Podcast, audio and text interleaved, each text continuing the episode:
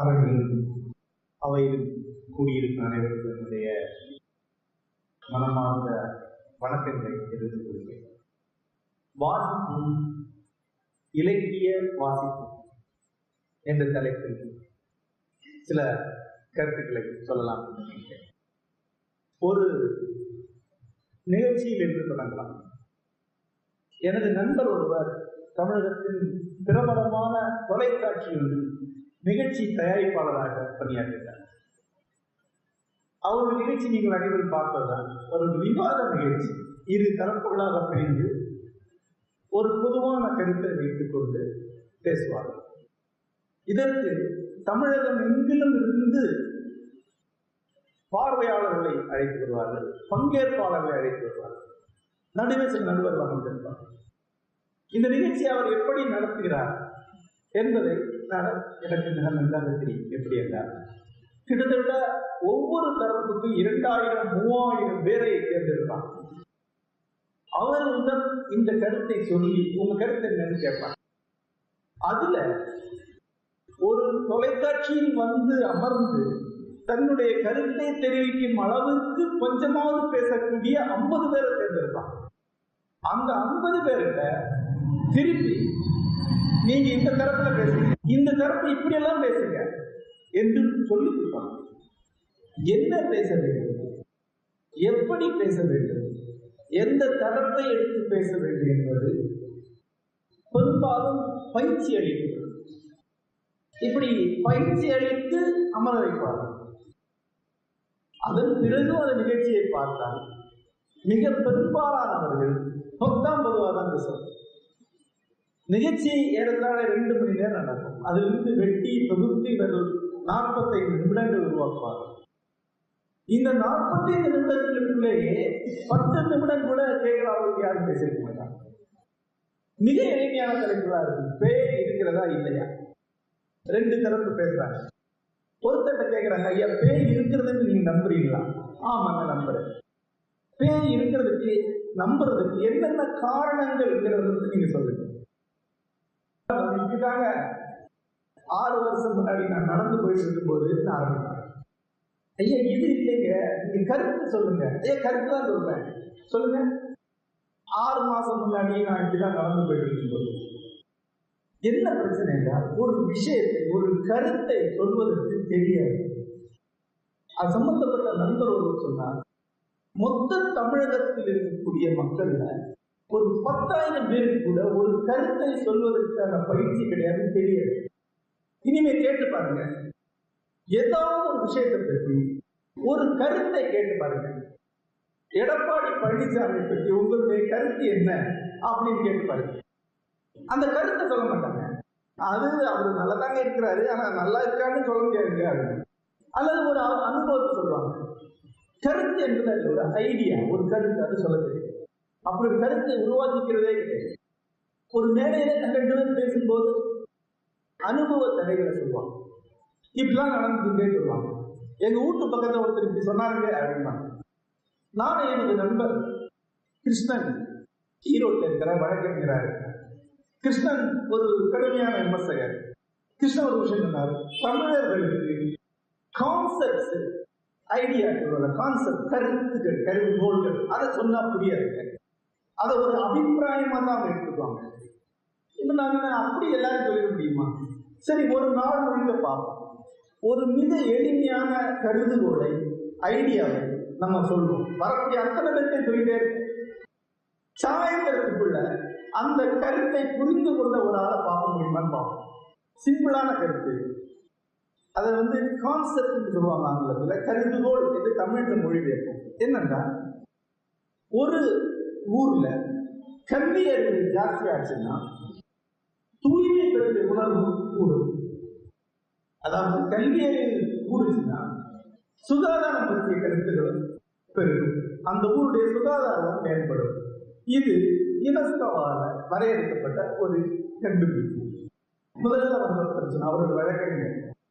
இப்படி ஒரு விஷயம் ஆமா ஆமாங்க படிப்பு ஜாஸ்தி இப்பெல்லாம் பாருங்க ஃபீஸ் கட்டணும்னு கேட்கிறாங்க அப்படிங்கிறாங்க இப்படி அன்றைக்கு சாயங்காலத்துக்குள்ள ஏறத்தாழ இருபத்தைந்து பேர்த்தை இந்த சொல்லியிருக்கோம். இதை பற்றி நீங்க என்ன நினைக்கிறீங்க? கல்வி அறிவு மேம்பட்டால் சுகாதார உணவு மேம்படுமா? நீங்க என்ன சொல்லலாம்? வாய்ப்பு இருக்குங்க. கல்வி அறிவு மேம்படும் போது சுகாதார கல்வியில தெரிஞ்சுக்குவாங்க. தாங்கள் சுகாதாரம் என்று நினைப்பாங்க. ஆகவே சுகாதாரம் மேம்படும். இப்படி நீங்க இருக்கீங்க. இன்னைக்கு அதுக்கு சம்பந்தம் கிடையாது. கல்வி அறிவு எவ்வளவோ மேம்பட்டாலும் கூட சுகாதாரம் அப்படின்ற வாய்ப்பு கிடையாது. அப்படி மேம்பட்டுனா நம்ம ரயில்வே ஸ்டேஷனோ அல்லது ஏர்போர்ட்டோ டாய்லெட் கிளீனா இருக்கணும்ல? அங்க இதை விட கேவலமா தானே இருக்கு. அப்ப நம்ம உழவுல கல்விக்கும் சுகாதாரம் சம்பந்தம் கிடையாதுங்க. இது ரெண்டு தரப்புல எதை எடுத்தாலும் நீங்க அந்த கருத்தை புரிந்து கொள்வீங்க. ஆனா எந்த கருத்து வருது தெரியுமா? ஆமாம் நாட்டுல கல்வி அறிவு இருந்தது. அப்பதாங்க ஒழுக்கமா இருப்பாங்க ஜனங்கள். அல்லது கல்வி அறிவு சுகாதாரம் சம்பந்தப்படும் போது கல்வி ஸ்கூல்ல வந்து இந்த சுத்தமா இருக்கிறது சொல்லி கொடுக்குறீங்க இந்த மாதிரி சம்பந்தமே இல்லாம தான் சொல்றாங்க. ஓ இனிமே நீ எழுத்துக்கு போய் ஒரு கருத்தை எடுத்து ஒரு ஆட்டை சொல்லுங்க. ஒரு நாள் கழிச்சு அவர் என்ன புரிந்து கொண்டாரு கேளுங்க. அவர் ஒரு சாதாரணமான ஒத்த வழியாக புரிஞ்சு ஒரு ஒரு மிக எளிமையான கருத்தை இந்த லட்சத்துல புரிந்து கொள்ளும்போது இன்றைக்கு உலகம் என்பது நூற்றுக்கணக்கான கருத்துக்கள் ஒவ்வொரு நாளும் வந்து இருக்கக்கூடிய ஒரு சூழல். நான் தமிழ் இந்து நாளிதழுடைய இணையதளத்தை தொடர்ந்து பார்க்கிறேன் நீங்க இன்னைக்கு இப்ப போய் கூட அதை பரிசோதிக்கலாம். மேல ஒரு ஆசிரியர் ஒரு கட்டுரை எழுதியிருக்கார். அந்த கட்டுரை கீழே வாசகர் கடிதங்கள் இருக்கும் இருபது முப்பது ஐம்பது வாசக கடிதங்கள் முதல் கடிதமோ அல்ல ரெண்டாவது கடிதமோ அந்த மேல சொன்ன அந்த கட்டுரையோட ஏதோ வகையில சம்பந்தப்பட்டதா இருக்கு. கீழே இருக்கிற அத்தனை கடிதமும் ஒன்று விடாம அத்தனை கடிதமுமே மேல இருக்கிற கட்டுரைக்கு சம்பந்தமே இல்லாம அது எந்த வகையிலே புரிந்து கொள்ளாம எழுதப்பட்டதா இருக்கு யோசிச்சு பாருங்க இணையத்துல போய் தமிழ்ல டைப் பண்ணி உள்ள போடக்கூடிய அளவுக்கு விஷயம் தெரிஞ்சவன் இப்படி எழுதான் என்ன மதிப்புக்குரிய ஆசிரியராகிய பி ஏ. கிருஷ்ணன் தமிழ் இந்து தளத்தில் ஒரு கட்டுரை எழுதினார். அறிவியல் மனநிலை பற்றின கட்டுரை. அறிவியல் மனநிலைனால் என்ன? அதுக்கு அவர் சொல்றாரு. அறிவியல் மனநிலை என்பது கடந்த முன்னூறு ஆண்டுகளாக உருவாகி வந்தது பதினாறாம் நூற்றாண்டு இறுதியில உருவானது என்று சொல்வார்கள்.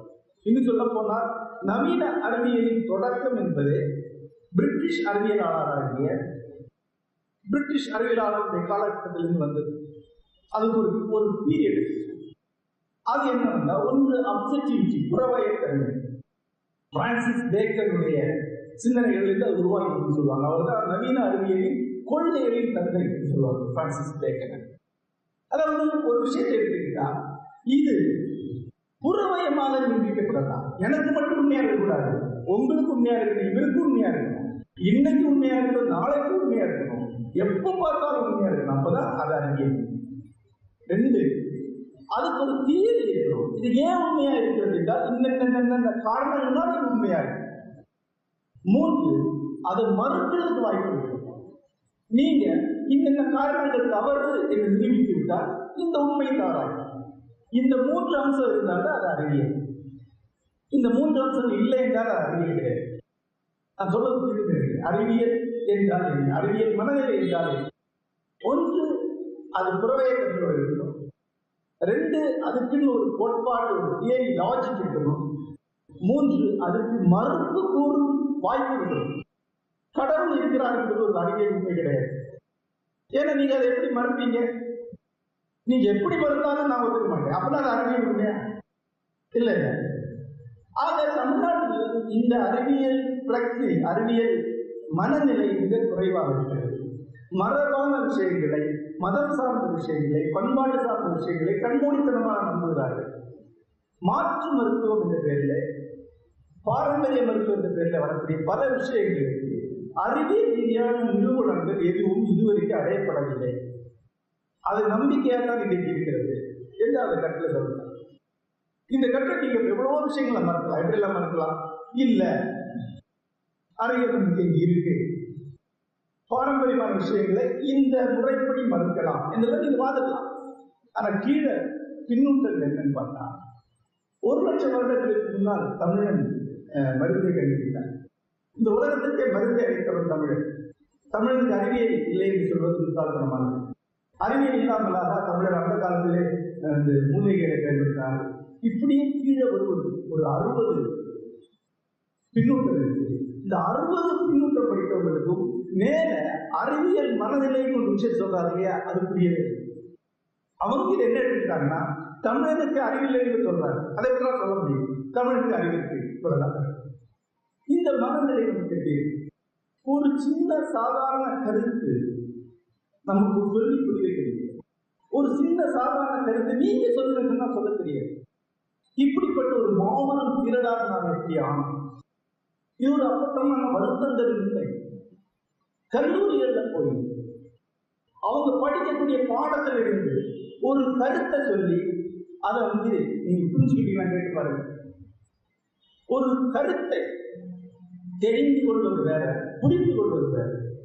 ஒரு கருத்தை புரிந்து கொள்ளணும்னா அந்த கருத்தை மறுக்க தெரிஞ்சிருக்கு ஒரு மாணவியிட கேட்டீங்க.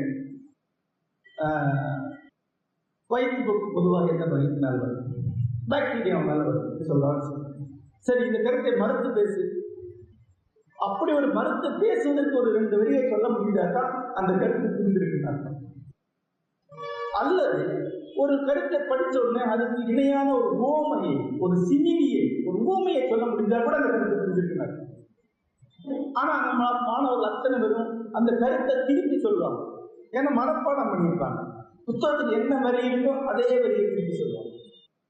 இதுதான் நம்முடைய மாபெரும் வீழ்ச்சி காரணமாக நம்முடைய கல்வி முறை திரும்ப திரும்ப எங்கோ சென்று கூலிக்கு வேலை செய்யக்கூடியவர்கள் மட்டும்தான் வருவாங்க இப்போ வந்து ஒரு இரண்டு மூன்று வருடங்களுக்கு முன்பு எந்த கூட்டத்திலும் பேச்சாளர்கள் மிகுந்த திமிரோட பேசுறத பார்க்கலாம். சாதாரண பேச்சாளர் தான் சாதாரண பேச்சாளர். இன்றைக்கு தமிழகத்தில் இளைஞர்கள் உலகத்தை வைத்துக் கொண்டிருக்கிறார்கள். கணிப்பு துறை இவங்கதான் முன்னணியில் இருக்கிறார். இன்றைக்கு அதே பேச்சாளர்கள் ஐயா ஒரு வருஷத்துக்கு ரெண்டு லட்சம் பேருக்கு வேலை போகுது சொல்றாங்க அதை பத்தி நீங்க என்ன நினைக்கிறீங்க? கேட்டா பதில் என்ன காரணம்? ஒரு வருஷத்துக்கு ரெண்டு லட்சம் பொறியியலாளர்கள் வெளிவரக்கூடிய தமிழகத்தில் கடந்த பத்து வருடங்கள் தமிழர்கள் கண்டுபிடித்து சாதித்த என்ன விஷயம் எந்த என்ன அறிவியல் உரிமையை பெறப்பட்டது மொத்த இந்தியாவிலிருந்து கூட உலக அளவில் பொருட்படுத்தும்படியான ஒரு கண்டுபிடிப்பும் கண்டுபிடிக்கப்படவில்லை. வேற எவரும் செய்யக்கூடிய வேலைக்கு அடுத்த கட்ட வேலையை செய்யக்கூடியவர்களாக ஒரு கட்டடம் கட்டுதான் கொத்தனாராக போய் செங்கல் அடுக்கக்கூடியவர்களாகத்தான் நம்முடைய சூழல் இருக்கிறாங்க அதுக்கு தான் இங்க நம்ம சொல்லிக் கொடுக்கணும் எல்லாரும் சொல்லுவாங்க இன்னொரு பத்து வருடத்தில் அமெரிக்காவை இந்தியா நான் மிக நன்றாக அமெரிக்காவை தெரிந்தவர் பலமுறை அமெரிக்கா சென்றிருக்கிறேன். பார்த்திருக்கிறேன். நூறு வருடங்களுக்கு அமெரிக்காவினுடைய ஆதிக்கம் உலகத்தில் எந்த வகையில் செல்லாது ஐரோப்பாவுடைய மேலாதிக்கத்தை உலகம் நூறு வருடங்களை கடக்க முடியாது சீனா கடக்க முடியாது ஏன்? அறிவார்ந்த மேலாதிக்கம். நம்ம விட கல்வியில நம்ம விட சிந்தனையில நம்மளை விட கற்பனை அவங்க ஒரு படி மேல். ஒரு படி என்ன? பல படிகள் நான் அமெரிக்காவில் செல்லும்போது ஒரு மெட்ரிகுலேஷன் அதாவது ஒரு பன்னிரெண்டாவது வகுப்பு அளவுக்கு படிக்கக்கூடிய ஒரு மாணவன் அவருடைய பாடத்தின் ஒரு பகுதியாகவே சாதாரணமாக ஒரு வாரத்துக்கு இருநூறு அல்லது முன்னூறு பக்கம் கொண்ட புத்தகத்தை படிக்கிறது தான். என்னுடைய நண்பருடைய பிள்ளைகள் படிக்கிறாங்க. சமீபத்தில் பிரிட்டன் போயிருந்த போது என் நண்பர் சிவகிருஷ்ணமூர்த்தியோட பையன் பத்தாம் கிளாஸ் படிக்கிறான். இந்த தேர்ட் டீச் இந்த புத்தகத்தை படிக்கிறான் அந்த நீங்க உன்னுடைய ஆர்வத்தில் படிக்கிறான் இல்லை என்னுடைய பாடத்திட்ட பரிந்துரைக்கப்பட்டிருக்கிறது இது ஜெர்மனியுடைய எழுச்சி வீழ்ச்சி பற்றின மிக முக்கியமான மிக கனமான புத்தகம். தமிழகத்தில் பட்ட மேற்படிப்பு படிக்கக்கூடிய மாணவர்கள் மொத்த தமிழகத்தில் நூறு பேர் அந்த புத்தகத்தை படிக்கிறீங்க. அப்ப நம்முடைய அறிவு தரம் இங்கே. ஐரோப்பா எந்த பொருளை உற்பத்தி செய்கிறது? ஐரோப்பா எந்த பொருளை ஃபேக்டரி உற்பத்தி உங்களுக்கு எதுவுமே கிடையாது அமெரிக்கா உற்பத்தி செய்யக்கூடிய பொருட்கள் உலக சந்தையில் எவ்வளவு இருக்கு? மிக குறைவானது. அந்த டிசைன் தான் அமெரிக்கா உள்ளது. அந்த ஐடியா தான் ஐரோப்பா உள்ளது. உற்பத்தி பண்றதெல்லாம் நாம தான். சீனாவில் இந்தோனேஷியாவில் ஃபேக்டரி உற்பத்தி பண்ணுவோம். அதை நாம் அவங்களுக்கு அழிப்போம் சாஃப்ட்வேர் அவ்வளோ அவங்களுடைய ஆனால் டைப் படிக்கிறது முழுக்க நாம. ஏன்? தமிழில் இருக்கக்கூடிய சினிமாவுடைய கிராஃபிக்ஸ் ஒர்க் அவ்வளவு வெளிநாட்டில் தான் நம்ம பண்ணுறோம் ஏன்னா இங்கே தரமாக பண்ண முடியாது. ஆனால் அந்த வேலையை செய்யக்கூடிய ஆட்கள் இங்கே உள்ளவங்க. ஒரு சைனா கம்பெனியோ ஒரு ஐரோப்பிய கம்பெனியோ அதை குத்தகைக்கு எடுத்துட்டு எந்திரன் படக்கூடிய அத்தனை கிராஃபிக்ஸ் ஒர்க்கி அமெரிக்க நிறுவனம் தான் பண்ணுது. அந்த நிறுவனத்தில் வேலை பார்க்குற அத்தனை பேர் நம்ம ஆளுங்க இங்க இருந்து ஏன்னா அந்த ஐடியா அவங்களுக்கு கிடையாது. அந்த எண்ணம் அந்த கருத்தை நம்மால் உருவாக்க முடியல. அந்த வேலையை தான் வாங்க வாங்கி செய்ய முடியும் இதுதான் அவங்களுடைய வெற்றியுடைய அவங்களுடைய மேலாதிக்கத்துடைய ரகசியம். இந்த நூற்றாண்டை வடிவமைத்த அத்தனை விஷயங்களும் அவங்க தான் உருவாங்க ஒரு இருபத்தஞ்சு வருஷங்களுக்கு முன்னாடி எம் எஸ் உதயமூர்த்தி என்ற ஒருவர் இங்கே வந்தார். அவருடைய புத்தகங்கள் இங்கே அதிகமாக விற்றுருக்கின்றன அவருடைய புத்தகம் விற்ற காலத்தில் அவர் அதிகமாக பேசின முன்னுதாரணம் ஜப்பான் ஜப்பானை பார் அந்த வரி வராத மேடையே கிடையாது. ஜப்பானை பார் இன்றைக்கு ஜப்பானை பாருங்க யாரா சொல்லுவாங்களா? நீ ஜப்பான் எங்க இருக்கு? தொடர்ந்து பொருளாதார வீழ்ச்சியில அரசியல் சிக்கல்ல சிக்கி இருக்கக்கூடிய ஒரு தேசம் உங்களுக்கே தெரியும் இருபத்தஞ்சு வருஷம் முன்னாடி நீங்க மலிவு விலை பொருட்கள் அனைத்தையும் ஜப்பானிய பொருட்களை வாங்கியிருக்கீங்க. இன்னைக்கு சீன பொருட்களை வாங்கியிருக்கீங்க. எப்ப சீனா வந்து போய் ஜப்பான் போயிடுச்சு ஏன் ஜப்பான் போச்சு ஏன்னா ஜப்பானுடைய கண்டுபிடிப்புகள் ஜப்பானுடைய அறிவார்ந்த தன்மை என்பது மிக மிக குறைவாக ஜப்பான் பெரும்பாலும் நகல் செய்யக்கூடிய ஒரு நாடு. காப்பி பண்ணக்கூடிய ஒரு நாடு. குறைவான பொருளாதார செலவில் அமெரிக்காவில் என்ன பண்றாங்களோ அதை ஒரு பத்து பர்சன்டேஜ் கம்மி விலைக்கு மார்க்கெட்டில் கொண்டு வந்தாங்க. வெற்றி பெற்றாங்க. அதை விட இருபது பர்சன்டேஜ் குறைவாக சீனா கொண்டு வந்தோடனே ஜப்பான் இந்த சிங்கப்பூருடைய புகழ்பெற்ற சந்தையில ஒரு காலத்தில் எல்லாமே ஜப்பானிய பொருட்களா இருக்கிறத பார்த்துருக்கேன். இன்னைக்கு ஒரு ஜப்பானிய பொருள் இல்லை. இந்த பெரிய ஒரு இலை ஒரு பொருளாதார வளர்ச்சி வந்த காலத்துல ஜப்பான் தன்னுடைய கண்டுபிடிப்புகளை நடத்தியிருந்தார் ஜப்பானுக்கு மட்டுமே வைத்தான ஒரு பத்து பொருட்கள் சந்தையில் இருந்திருந்தா ஜப்பானுக்கு இந்த வீழ்ச்சி வந்திருக்காங்க இரண்டு வகையான கல்வி முறைகள் இருக்கின்றன. ஒன்று அமெரிக்க கல்வி முறை இன்னொரு ஜப்பானிய கல்வி முறை. அமெரிக்க கல்வி முறைக்கும் ஜப்பானியர்களுடைய வேறுபாடு என்ன என்று பார்க்கலாம் ஜப்பானிய கல்வி முறை தான் லாபம் பின்பற்றும் இங்கு தனியார் கல்வி நிறுவனங்கள்ல ஜப்பானிய கல்வி முறை தான் ஒரு எட்டு பத்து வருடங்களுக்கு முன்னால் ஒரு ஜப்பானிய பள்ளிக்கூடத்தில் ஒரு விபத்து நடந்தது. ஒரு குழந்தை பள்ளி நான்கு குழந்தைகள் பள்ளி தானியங்கி வாசலை கடந்து போக சரியாக ஒன்பது மணிக்கு அது தானாகவே முடிவு அந்த வா அந்த கதவை மாட்டிக்கொண்டு மூன்று குழந்தைகள் செத்து போயிட்டு அந்த பள்ளி மன்னிப்பு கேட்கவில்லை என்பது மட்டுமல்ல எங்களுடைய டிசிப்ளின் அப்படிப்பட்டது. நாங்கள் அப்படித்தான் சொல்லிக் கொடுப்போம் இதுக்காக தான் எங்களுக்கு சேர்க்கிறாங்க ஒன்பது மணி என்றால் ஒன்பது மணி தான் ஒரு நிமிஷம் முன்னாலே பின்னாலே இல்லை அந்த அந்த கல்விமுறை தான் இப்போ ஜப்பானை கொண்டு உட்கார இப்போ அவங்க அதை திருப்பி மாற்ற ட்ரை பண்றாங்க. ஆசிய பொருளாதார புலிகள் என்று சொல்லக்கூடிய கொரியா தாய்வான் சிங்கப்பூர் எல்லா நாடுகளும் தங்களுடைய கல்வி முறையை மாற்றுவதற்கு மிகப்பெரிய அளவில் முயற்சி பண்றாங்க. ஏன்னா மாணவர்களை இராணுவ அளவில் பயிற்சி கொடுத்து சிறந்த தொழிலாளராக உருவாக்குவது பொருட்டு உருவாக்கப்பட்ட கல்வி முறை அவங்களுக்கு திரும்பி திருப்பி திருப்பி ஒன்று செய்யறது அச்சு அசலாக அப்படி எழுதுறது நூற்றுக்கு தொண்ணூத்தி பாயிண்ட் ஒன்பது மார்க் வாங்க வைக்கிறது. இதுதான் சிறந்த மாணவன் என்று அடையாளப்படுத்துவது. அப்படியே வெளியே வர்றாங்க. ட்ரெயின் பண்ணி விட்ட நூறுபா நோட்டு மாதிரி. ஒரு நோட்டுக்கு இந்த நோட்டுக்கு ஒரு வித்தியாசம் கிடையாது. இந்த குப்பரை வைத்துக் கொண்டு ஏற்கனவே செய்யப்பட்ட வேலையை தான் செய்ய முடியுமே ஒழிய புதிதாக ஒன்றை செய்ய முடியும் அந்த விழிப்புணர்வு இன்றைக்கு அவங்களுக்கு வந்து மாறாத அமெரிக்க கல்வி முறை என்பது ஒவ்வொரு மாணவன் இருக்கக்கூடிய அவனுக்கு மட்டுமே விழித்தான கிரியேட்டிவிட்டியை படைப்பு தன்மை அறிவார் தன்மை வெளியே கொண்டு வரும் நண்பர்கள். அமெரிக்காவில் சமீபத்தில் சென்றிருந்த போது ஒரு இயற்கை சூழலை பார்ப்பதற்காக சென்றிருந்தோம். வாசல்ல ஒரு அம்மணி என்கிட்ட நான் வந்து உங்களுக்கு இதை சொல்லித்தரவாக கேட்டேன் சரி வாங்க என்று கூட்டிக் சென்றோம் உள்ளே சென்று அவங்க ஒரு சின்ன சின்ன சின்ன தகவலை சொன்னாங்க. அப்போ வந்து இவங்க ஒரு கைடாக இருக்க வாய்ப்பு இல்லை கைடாக இருந்தாங்கன்னா ஒரு பெரிய அறிஞர் இந்த செடி இத்தனை வருஷம் இங்கே வந்தது அப்படிங்கிறாங்க இந்த பறவை இந்த சீசன்ல இங்கே வரும். இந்த சீசன்ல திருப்பி போகும் அப்படிங்கிறாங்க தொடர்ந்து ஒரு ஒரு இருபது இருபத்தஞ்சு விஷயங்களை டீச்சலாக சொன்னாங்க. அப்புறம் திருப்பி வந்த பிறகு நீங்கள் ப்ரொஃபஷனல் கைடா என்று கேட்டோம். ஏன்னா பணம் கொடுக்கணுமா வேண்டாமாங்கிறது. இல்லை நான் இயற்கை பாட ஆசிரியர். எனக்கு இப்போ விடுமுறை காலம். ஆகவே நான் வந்து இங்கே வரக்கூடிய இயற்கையை பற்றி சொல்லிக் கொடுக்குறேன் என்று சொன்னாங்க அப்போ வழக்கமான ஒரு இந்திய முட்டாள்தனத்தோடு நான் ஒரு கேள்வி கேட்டேன். அட்டன்பரோடைய அந்த டேவிட் அட்டன்பரோடைய இயற்கை பற்றின அந்த அஹ், மிக ஆவணப்படங்கள் நீங்க பார்த்துருப்பீங்க. இந்த ஆவணப்படங்களை எல்லாம் நீங்க காட்டியிருக்கலாம் அப்படின்னு அவங்க சொன்னாங்க ஒரு பறவையை பற்றி தெரிந்து கொள்ள வேண்டும் என்றால் அந்த பறவை நேரில் பார்க்கணும். ரெண்டு அந்த பறவையை மொழி வழியாக தெரிந்து கொள்ளணும். அந்த பறவையை பார்க்கணும் மொழியில் அது சொல்ல தெரிஞ்சுக்கணும் இது ரெண்டுக்கு பேர் தான் அறிவு இருக்கு அந்த பறவையை தினசரி காலையில மூணு தடவை நீங்க வீடியோல பார்த்தா கூட அந்த பறவை பற்றி உங்களுக்கு ஒண்ணுமே தெரியாது. அந்த பறவை நேரில் அடையாளம் கூட கஷ்டம்.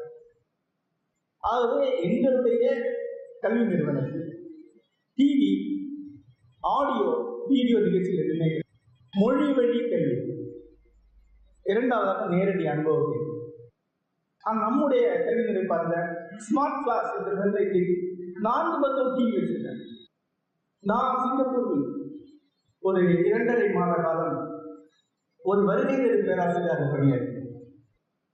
அந்த பணிக்கு என்னை ஏன் தேர்ந்தெடுத்தார்கள் என்றார் கடந்த ஐந்து ஆண்டு காலமாக தொடர்ச்சியாக சிங்கப்பூர் கொரியா போன்ற அரசுகள் தங்களுடைய கல்வி முறையை அமெரிக்கா மாதிரி மாற்றுவதற்கு முயற்சி அமெரிக்க மாதிரி தங்களுடைய மாணவர்களை புத்தகம் படிக்க வைப்பதற்கு முயற்சி செய்கின்றனர். ஒரு வருஷத்துக்கு சிங்கப்பூர் அரசு வாசிப்பை உருவாக்குவதற்கு செலவழிக்கும் பணம் என்பது நினைத்து பாருங்க எவ்வளவு பெரிய பணம். நீங்க ஒரு புத்தகம் வேணும்னு கேட்டா வீட்டில் கொண்டு வந்து கொடுப்பாங்க. புத்தகம் எடுத்து படித்து அவங்களுக்கு பைசா கொடுப்பாங்க. புத்தகத்தை படிக்க வைப்பதற்காக என்னை போன்ற எழுத்தாளர்களை கூட்டி வந்து தங்கி பெரும் பணத்தை ஊதியமாக கொடுத்து மாணவர்கள் படிக்க சொல்லிக் கொடுத்தாங்க அவங்க படிக்கிறதுல என்ன பிரச்சனை இருக்கு இந்த அறிக்கையை என்கிட்ட கேட்கிறாங்க நான் சென்றிருந்தது அந்த மாணவர்களை கதை படிக்க வைக்கிறதுக்கான பயிற்சியை அளிப்பதற்காக கதை படிக்க வைக்கிறதுக்கான பயிற்சி அளிப்பது அந்த வகுப்பு நான் பார்த்தேன். ஸ்மார்ட் கிளாஸஸ் நான்கு டிவி ஒரு கிளாஸ் அப்ப நான் இங்க இருந்து கிளாஸ் எடுத்தா இங்க டிவி தெரியும் அங்கே டிவி தெரியும் அங்க டிவி தெரியும் நான் டிவியில தெரியும்டா. அதை பார்த்து படிக்கலாம்டா அப்புறம் நான் இங்க இருபத்தி நான் ஊர்ல இருந்திருக்கலாங்க என் கூட நேரடியாக பேசுறதுக்கு மட்டும் போது எல்லா டிவியும் ஆஃப் பண்ணி வச்சு தான் நான் அது காலாவதியான ஒரு கல்வி தோற்று போன ஒரு சிஸ்டத்துடைய கல்வியை நாம் கொடுத்து அதனால்தான் இவ்வளவு தேக்க நிலைமை என்னோட நண்பர் அரங்கசாமி ஒரு தொழில் நிறுவனம் நடத்துகிறார். ஒன் பி என்ற பேர்ல ஒரு ஒரு தொழில் நிறுவனம். அது வந்து வீட்டு பாதுகாப்பு மின்னணு கருவி விளைவிக்கக்கூடிய ஒரு நிறுவனம். கதவை மூடுவது திறக்கிறதெல்லாம் அதுவே கண்காணிக்கும் கேமராக்கள் இருக்கு. இதை இவர் தமிழகம் கேரளா ஆந்திரா பகுதிகளில் விநியோகம் செய்கிறார். இந்த கருவி எப்படி பயன்படும்? இது என்னென்ன செய்யும்? என்கிறத பற்றி எட்டு பக்கத்துக்கு ஒரு துண்டு பிரசுரம் வெளியிட்டார். இந்த டீலர்கள் எல்லாரையும் வரவழைக்கிறார் ஒரு கூடத்துல முந்நூறு டீலர்கள் உட்கார்ந்துருக்காங்க. இவங்களுக்கு இந்த துண்டு பிரசுரத்தை கொடுக்குறாங்க. இந்த துண்டு பிரசரத்துல ஒரு சின்ன படம் இருக்கும். அதுக்கு பிறகு இந்த சர்க்கியூட் என்னென்ன பண்ணும்? இது எப்படிலாம் ஃபிட் பண்ணும்? இதுக்கு தன்மை என்ன? இதெல்லாம் எழுது. எல்லாரும் ஆளுக்கு ஒரு காப்பி வாங்கிட்டு உட்காந்துருக்காங்க எல்லாரும் இளைஞர்கள்.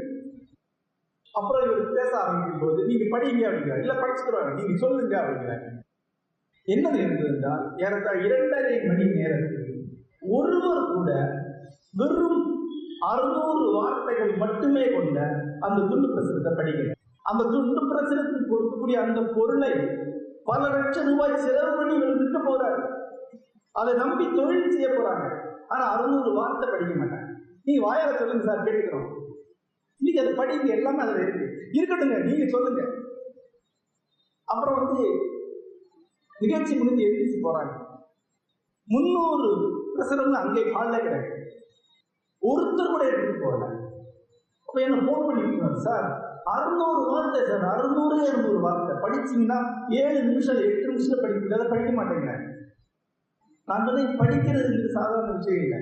இதுக்கு முன்னாடி என்னத்தை படிச்சா இதை பற்றி படிக்கிறது கொண்டாடி லெட்டர் அடிச்சா கூட போன போட்ட சுருக்கமா சொல்லுன்னு கேட்கக்கூடியவர் தான் முன்ன அதை எங்க படிக்க போறாங்க?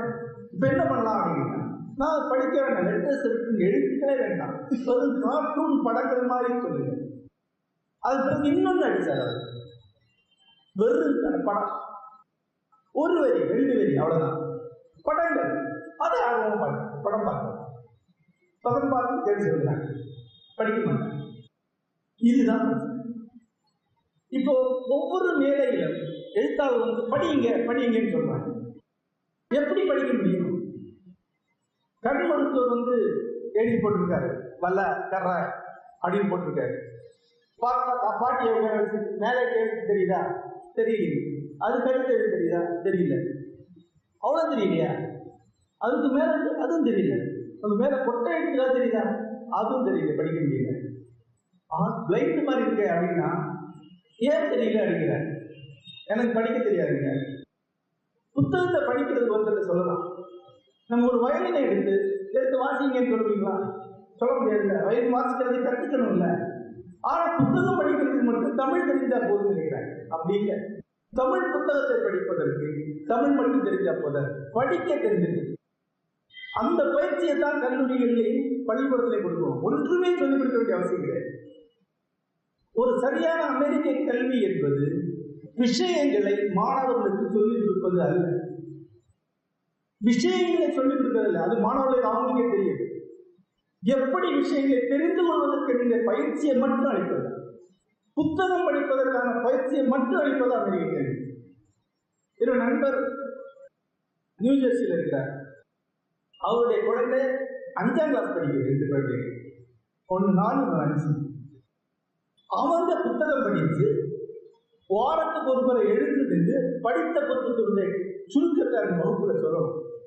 மற்ற குழந்தைங்க கேள்வி கேட்கும் அதுக்கு பதில் சொல்லணும். சாதாரணமாக இன்னொரு பக்கம் முன்னூத்தொன்பது போல புத்தகம் அந்த குழந்தை படிக்கிறது ஒரு புத்தகத்தை படிச்சு திருப்பி சொல்வதற்கு கற்றுக்கிட்டா போதும்.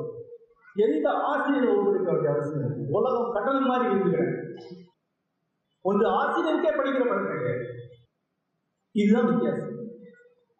படிப்பை சொல்லிக் கொடுக்கிறது. பயிற்சிக்கிற பயிற்சியே கிடையாது. ஆக தமிழகத்துல யாருக்குமே வயலின் தெரியாதுன்னு வச்சுங்க தமிழகத்துல ஒரு வருஷத்துக்கு முப்பதாயிரம் வயலின்கள் விற்க முடியும். வாங்கி என்ன பண்ணுவாங்க? புத்தகம் தமிழ்நாட்டில் ஏன் விற்கலைன்னா படிக்கிறதுக்கான பயிற்சி கிடையாது. படிக்கிறதுக்கான பயிற்சி என்ன? வாசிப்பு என்றால் என்ன முதல்ல நீங்க எடுக்கிற புத்தகத்துல நான் இதை நிறைய பேர்கிட்ட கேட்டேன். நீங்க ஆட்கள்கிட்ட கேட்டு பாருங்க அவங்க எப்படி படிக்கிறாங்க. இதை படிச்சு பாருங்க அப்படின்னு நீங்க அனுப்புங்க. ஒரு இணைப்பு அனுப்புங்க. ஒரு அஞ்சு பக்கம் தான் இருக்கும். இதை படிச்சு பாருங்க சொல்லுங்க. அஞ்சே அஞ்சு பக்கம். ரொம்ப நீளமா இருக்கு அப்படின்னா. அஞ்சு பக்கம். பத்து பக்கம் அனுப்புங்க. ஐயோ இவ்வளவு யாருங்க படிக்கிறது என்ன பிரச்சனை. அவங்க எப்படி படிக்கிறாங்கன்னு பார்த்தா அவங்களுக்கு தெரியும். நான்லாம் ரயில்ல இருந்துக்கிட்டு இந்த கண்ணை பார்க்கல தெரிஞ்சுக்கிறேன் படிக்கிறவனுடைய கண் இப்படி போகும். படிக்க தெரியாதவங்க இப்படி போயிட்டு திருப்பி வரும். அதாவது முதல் சொற்றொடரை படிக்கிறார் ரெண்டாவது சொற்றொடரை படிக்கும்போது முதல் சொற்றொடர் விட்டுருச்சு அதுக்கு மண்டையில இருந்து போயிடுச்சு. அப்புறம் முதல் சொற்றொடர் திருப்பி வருவார். ஒரு பத்தி படிச்ச பிறகு முதல்ல திருப்பி அந்த பத்தி படிப்பார். ரெண்டாவது பத்தி படிக்கும்போது முதல் பத்தியில திருப்பி அங்க வரணும். அந்த கண் மேலே கீழே அலைய இருப்பான் இவர் பல சமயம் முதுகலை பட்டப்படிப்பு முடித்தவராக இருப்பார் ஆனால் உலகத்துடைய கல்வி தரத்தை வைத்து பார்த்தால் அவர் கல்வி அறிவு ஆள் அவருக்கு ஒரு மொழி அறிவு தான் இருக்கு கல்வி அறிவு கிடையாது தமிழகத்தில் இருக்கக்கூடிய பட்டதாரிகள்ல ஒரு பத்தாயிரம் பேர் தவிர மக்கள் அத்தனை பேருமே கல்வி அறிவு இல்லாத ஆள் இதுதான் உண்மை. அவங்களால ஒரு ஒரு பாராவை படித்து புரிஞ்சுக்க முடியாது. ஆனா அந்த பாராவை காணாப்புறம் படிச்சு மனப்பாடம் பண்ணி அப்படியே கம்மா புஸ்டாப் இல்லாம இந்த பரீட்சையில் எழுதி பாஸ் ஆகிடுவாங்க அது வேற. ஆனால் அதில் என்ன இருக்குன்னு சொல்லுது ஒரு படிப்பு ஒருத்தர் படிக்கிற என்ன நடக்குது? கொஞ்ச நாளைக்கு முன்னாடி எழுத்தாளர் மதன் அவர்கள் விகடல்ல கேள்விக்கு பதில் அப்போ ஒரு கேள்வி இருந்தது. புத்தகம் படிக்கிறதுக்கு பதிலாக டிவி பார்க்கலாமே? இரண்டுமே அறிவு தானே? அதுக்கு அவர் பதில் சொல்லியிருந்தார் புத்தகம் படித்த அறிஞர்களான பல பேர் நமக்கு தெரியும். நிறைய பார்த்து அறிஞரான ஒரு ஆள் பேரை சொல்லுங்க. தமிழ்நாட்டுல யார்கிட்ட கேளுங்க. புது ஏதாவது படிக்கிறீங்களா? எங்க சார் நேரம்? வேலை இருக்கு ஆபீஸ் இருக்கு அப்புறம் வீட்டு வேலை இருக்கு. சரி அப்படியே விட்டு பண்ணலாம் பெரும்பாலும். விட்டுட்டு வேற ஏதாவது கேட்டுட்டு இந்த டிவி சீரியல் பார்த்தீங்களா ஆமா சார் அது ரெகுலராக பார்க்குறேன் இந்த பிக் பாஸ் பார்த்தீங்களா அது தான் பார்க்குறேன் ஒரு நாளைக்கு மூன்று மணி நேரத்துக்கு குறையாம தொலைக்காட்சி பார்க்கக்கூடியவர் தான் ஒரு நாளைக்கு அரை மணி நேரம் படிக்கிறதுக்கு பொழுது இல்லைன்னு சொல்லுவோம் ஒரு நாளைக்கு அரை மணி நேரம் இடம் ஐந்து வருடங்கள் ஒருத்தர் படித்தாங்கன்னா ஐந்தாவது வருடத்தில் அவனுடைய இடம் அவனுடைய ஆளுமை அந்த தோரணையே வேற. ஒரு நாளைக்கு மூன்று மணி நேரம் வீதம். இருபது வருடம் தொலைக்காட்சி பார்த்தா ஏற்கனவே இருந்த விட பத்து மணி நேரம் பத்து மணி கீழே தான் போயிருக்காங்க அப்போ என்ன நடக்குது? தொலைக்காட்சி பார்க்கறதுக்கும் வாசிப்புக்கு என்ன வித்தியாசம் இருக்கு? அதுதான் வாசிப்பு தொலைக்காட்சி பார்க்கும்போது நீங்க எதையுமே உருவாக்கல. தொலைக்காட்சி பார்க்கும்போது அது அங்கே இணைந்து கொண்டு இருக்கு நீங்க ஒரு பார்வையாளர் மட்டும்தான். அதுல சில விஷயங்கள் உங்களுக்கு ஆ- தன்மையிலேயே உங்களுக்கு பதியுது. பேச்சில் வந்து போற போக்கில் ஒரு விஷயம் சொல்லுவீங்க இப்படிதான் வந்து டிஸ்கவரி சேனல்ல ஒரு சின்ன புலியை பிடிச்ச போது இதோட சொல்லிங்க அவ்வளவுதான். ஆனா புத்தகத்தை படிக்கும்போது அப்படி இல்லை. நீங்களும் பணியாற்ற வேண்டும். நீங்களும் அந்த புத்தகத்தை உருவாக்குறீங்க. அந்த புத்தகம் வந்து எழுத்து தான் இருக்கு அந்த புத்தகத்தை புத்தகமாக மாற்றுவது நீங்க தான் அதனால நீங்க பார்க்கலாம். தொலைக்காட்சி பார்த்துட்டு இருக்கீங்க. நடுவில் ஒரு ஃபோன் வருது. அதை பேசுவீங்க. அப்புறம் வேற எங்க சிந்தனை போயிடும். அப்புறம் வரை பார்த்துட்டு இருக்கலாம். ஒண்ணுமே அறுபடாது. ஆனா கொஞ்சம் கவனம் குறைஞ்சா கூட புத்தகம் வாசிப்பு அங்கே பிரேக் ஆயிடும். நடுவில் ஒரு சின்ன தாட் வந்தா கூட புத்தகம் வாசிப்பு இருக்குது ஏன்னா நீங்க தான் உருவாக்கிட்டு இருக்கீங்க புத்தகம் புத்தகத்துல அங்க என்ன இருக்குன்னா மொழி என்ற ஒரு மொழி தான் இருக்கு அடர்ந்த காடு அப்படின்னு இருக்கு. அது வெறும் வார்த்தை தான். நீங்க படிக்கும் போது அடர்ந்த காடு அப்படின்னு அந்த காடை பாக்குறீங்கல்ல அதுதான் வாசம் அந்த காடை நீங்க உருவாக்கிக்கிட்டீங்க நள்ளிரவு அடுத்த வார்த்தை இருக்கு. உடனே அடர்ந்த காடு வந்து நள்ளிரவு அடர்ந்த காடா மாறிடுது. விக்ரமாதித்தன் அந்த காடு வழியாக சென்று கொண்டிருந்தார். அடுத்த வரை வரும்போது இன்றைக்கு இருக்கக்கூடிய காடு அறுநூறு வருஷம் முன்னாடி ஆயிரம் வருஷம் முன்னாடி இந்த காடா மாதிரி. அந்த ஒவ்வொரு மாற்றம் நீங்க செய்றீங்க ஒரு புத்தகம். அதுதான் புத்தக வாசிப்புடைய முதல் விஷயம். புத்தகம் என்பது வாசகனால் மொழியிலிருந்து உருவாக்கப்படக்கூடிய விஷயம். வாசிப்பு வந்து அங்குதான் நடக்குது. இந்த விஷயம் இந்த உழைப்பை நான் கொடுக்க கொடுக்க நான் வளர்றேன். தொலைக்காட்சி பார்க்கும்போதோ இணையத்தில் வந்து எதையாவது பேர் முயற்சிட்டு இருக்கும்போதோ நான் எந்த உழைப்பையும் கொடுக்கல. ஆகவே நான் வளர்றேன் உங்களுடைய மாற்றங்கள் அனைத்து நீங்க செய்யக்கூடிய ஒரு பொருளாக விஷயத்தால தான் மாறுமே ஒழிய நீங்க ஒண்ணுமே செய்யலாம் நீங்க மாறவே மாட்டீங்க. உலகம் முழுக்க வாசிப்பு மேல உள்ள அழுத்தம் பல மடங்கு அதிகமாயிருக்கு. உலகம் முழுக்க புத்தகம் என்பது பல மடங்கு முக்கியமான ஒன்றாக மாறியது பலருக்கு ஒரு எண்ணம் இருக்கிறது. இன்றைக்கு தொலைக்காட்சி வந்து விட்டது இணையம் வந்து விட்டது ஆகவே புத்தக வாசிப்பு குறைந்து விட்டது. இந்தியாவில் குறையலாம் அமெரிக்கால குறையல. உலகத்துல பல நாடுகள்ல குறையல பல மடங்கு நீங்க. ஒரு சாதாரண கையில கொண்டு போற ஒரு கிண்டில் வந்து ஒரு நூலகத்தை உன் கையில கொண்டு போக முடியும். லட்சக்கணக்கான புத்தகங்களை நீ இணையத்தில் இருந்து எந்த நிமிஷம் எடுத்து படிக்கலாம்? ஆகவே வாசிப்பு பல மடங்கு அதிகரித்திருக்கிறதா. நான் வந்து ஒரு பத்து வருஷம் இடைவெளி அமெரிக்கால போகும்போது வாசிப்பு மும்மடங்கு பெரிய இருக்கிறத பார்க்கிறேன் கிட்டத்தட்ட ஒரு ஒரு ஒரு காடு பற்றி மேல எவ்வளவு பெருசா ஆகிற மாதிரி பத்து மடங்கு பெருசா வாசிப்பாய் இந்த மாற்றத்தை நம்ம தொடரல இந்தியாவில் இதுதான் இந்தியாவுடைய மிகப்பெரிய வீழ்ச்சியை வச்சிருக்கிறது இப்போ ஒரு புத்தகத்தை படிக்கும் போது எது நடக்குது? முதல்ல அங்க இருக்கிறது மொழி. அந்த மொழியிலிருந்து நீங்க ஒரு கருத்தை அடைவீங்க கருத்து. ஒரு ஐடியா வருது. அப்புறம் அந்த கருத்தை நீங்க லிங்க் பண்ணிக்கிறீங்க. தொடர் தொடர்பு. ஒரு கருத்தை இன்னொரு கருத்தை தொடர்பு கொடுத்துருக்கீங்க அது நீங்க தான் பண்றீங்க. யோசிச்சு பார்த்தது அந்த புத்தகத்துல இருக்கு. ஆனா நீங்க வேற ஒரு அதை நினைச்சிட்டீங்க அப்புறம் அந்த தொடர்ந்து கருத்துக்களை சேர்ந்து ஒரு பார்வையாக நீங்க பார்த்தீங்க ஒரு ஐடியாவா மாத்தி ஒரு ஒரு அவுட்லுக்கா மாத்திக்கிறீங்க அதன் பிறகு அந்த அவுட்லுக்கோட நீங்க முரண்படுறீங்க. அது சரியா அப்படின்னு கேட்டீங்க அப்படித்தானா? அப்படின்னு கேட்கு இப்போ உதாரணமா இந்த இருபதாம் நூற்றாண்டுடைய கன்சம்ஷன் அதை நுகர்வு பற்றி ராமச்சந்திர குஹா எழுதின ஒரு புத்தகம் தமிழ்லே வந்திருக்கு நுகர்வன் பெரும் பசி பேர்ல. அந்த புத்தகத்துல ஒரு ஒரு முதல் பத்திய புத்தகம். அவர் என்ன சொல்றார்? மோட்டார் வண்டி கண்டுபிடிக்கப்படும் வரை மலைகளும் காடுகளும் சாதாரணமாக மக்களுடைய கற்பனைக்கு அப்பாற்பட்ட இடங்களாக இருந்தன அங்க யாருமே போனது ஒரு ஐடியா உண்மைதானே? கோயம்புத்தூர்ல இருக்கிறாங்க. எப்படி ஊட்டிக்கு போயிருக்க முடியும்? கோயம்புத்தூர்ல இருந்து ஊட்டி வரைக்கும் அல்லது மேட்டுப்பாளையத்துல ஊட்டி வரைக்கும் போறதுக்கு பதினஞ்சு இருபது நாள் இல்லையா? நடந்து போறத.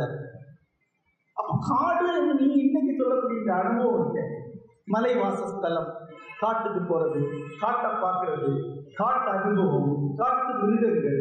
நீ சொல்லக்கூடிய அவ்வளவுமே எப்போ மோட்டார் கண்டுபிடிக்கப்பட்டதோ அதை பிறகு உருவானது. அது முன்னாடி கிடையாது. இது உங்களுக்கு ஒரு ஒரு ஒரு ஒரு தீப்பறி வைக்கிற மாதிரி இருக்கு அப்ப நீங்க யோசிங்க அப்படியா? அப்ப என்னுடைய தாத்தா காடுன்னு எதை உத்தேசிப்பாரு? அவர் உத்தேசித்த காடு நாம் நாம உத்தேசிக்கிற காடு அவர் ஒருபோதும் அந்த காட்டை பார்த்தது கிடையாது ரெண்டு அடுத்து சொல்றாரு. மோட்டார் வண்டி வந்து காட்டுக்கு எளிதாக செல்ல வேண்டும் செல்ல முடியும் என்று காடு ஒரு நுகர்பொருளாக மாறிடுது காடை நம்ம கன்சியூம் பண்ணலாம் விறகு வெட்டி கொண்டு வரலாம். காட்டில் இருந்து பொருட்களை கொண்டு வரலாம். காடை பயன்படுத்தலாம். இந்த அப்ப இந்த முதல் கருத்துல இருந்து இரண்டாவது கருத்தை நீங்க தொடுத்துக்கிறீங்க மூன்றாவது அது ஜெனிகா மாநாடு வர வரைக்கும் எழுபத்தொன்னுல வர வரைக்கும் உலகம் முழுக்கவே காடு பயன்படுத்தக்கூடிய பொருளாக மட்டும்தான் இருந்தது. அது ப்ரிசர்வ் பண்ண வேண்டியதுங்கிற எண்ணத்தை இந்த சூழல் மாநாடு தான் உருவாக்கிச்சு. அப்போ ஒரு மூன்று கருத்துக்களை நீ இணைச்சு கொள்ளும்போது ஒரு வாழ்க்கை பார்வை உங்களுக்கு வருது. இங்கே என்னுடைய வயதை சேர்ந்தவர்கள் பாருங்க. உங்களுக்கு தெரியும் நாம பள்ளிப்படத்தில் படிக்கும் போது காடு பத்தி என்ன எழுதி கொடுத்திருந்தாங்க? காடு. இது நமக்கு விறகை தருகிறது. அரட்டு தருகிறது. இது நமக்கு புலித்தோல் மான்தோல் போன்ற பொருட்களை தருகிறது. இன்னைக்கு ஏதோ நம்ம பார்க்க இது போல நமக்கு ஜெயில இதெல்லாம் சட்டங்களும் வரும் ஆயிரத்தி தொள்ளாயிரத்தி எழுபதுகள் வரைக்கும் அரசாங்கமே காடுகளை வெட்டி அழிப்பதற்கு குத்தகைக்கு ஆட்களை கொடுத்துருக்கு. கூப் கான்ட்ராக்ட் சொல்லுவாங்க. கொஞ்சம் பணத்தை கட்டி காடு காடு எடுத்து காடை வெட்டி அழிச்சுக்கலாம். அரசாங்கத்துக்கு ரெவன்யூ வரும் அப்போ ஒரு மூன்று வரிகளுக்குள்ள ஒரு ஒட்டுமொத்த பார்வை மாறி இருக்கின்ற ஒரு விஷயம் தெரியல இதை நான் அடைஞ்சேன்னா நான் படிப்பேன்? இதை நான் அடையாம இந்த பேராவை படிச்சேன்னா நான் படிப்பேன்? மோட்டார் வண்டி வருது. காடை பயன்படுத்த ஆரம்பிக்கலாம்னு காடை அழிக்கிறான். காடை பாதுகாக்கிற எண்ணத்தை வந்து சேர்றான். இதுதான் கடந்த நூறு வருஷம். மூன்று நான்கு வரிகளுக்குள்ள நீங்கள் வாழ்க்கை பார்வை பார்வையாடுவீங்க இந்த வாசிப்பு இருக்கும்போது உங்களுக்கு அது ஒரு பெரிய ஒரு ஒரு ஒரு திறப்பை கொடுக்குது இதை அடைந்தவன் வேற எந்த கேள்வியை முக்கியமாக நினைக்கவே மாட்டான். ஒரு முறை புத்தகத்திலிருந்து இப்படி சிந்திக்க கற்றுக்கொண்டவன் இப்படி ஒரு சிறப்பை அடைய கற்றுக்கொண்டவனுக்கு இந்த தொலைக்காட்சி நிகழ்ச்சிகள் பாட்டு டான்ஸ் குத்துப்பாட்டு எல்லாமே ஒரு ஓய்வு நேரம் அரை மணி நேரம் பார்க்கலாமே ஒழிய ஒருபோதும் அந்த தீவிர ஆர்வம் வராது. இன்பங்களின் தலையாயது அறிந்து கொள்ளும் இன்பம் என்று அரிஸ்டாட்டில் அந்த இன்பத்தை நம்முடைய மாணவர்களுக்கு நம்ம சொல்லிக் கொடுக்கணும்.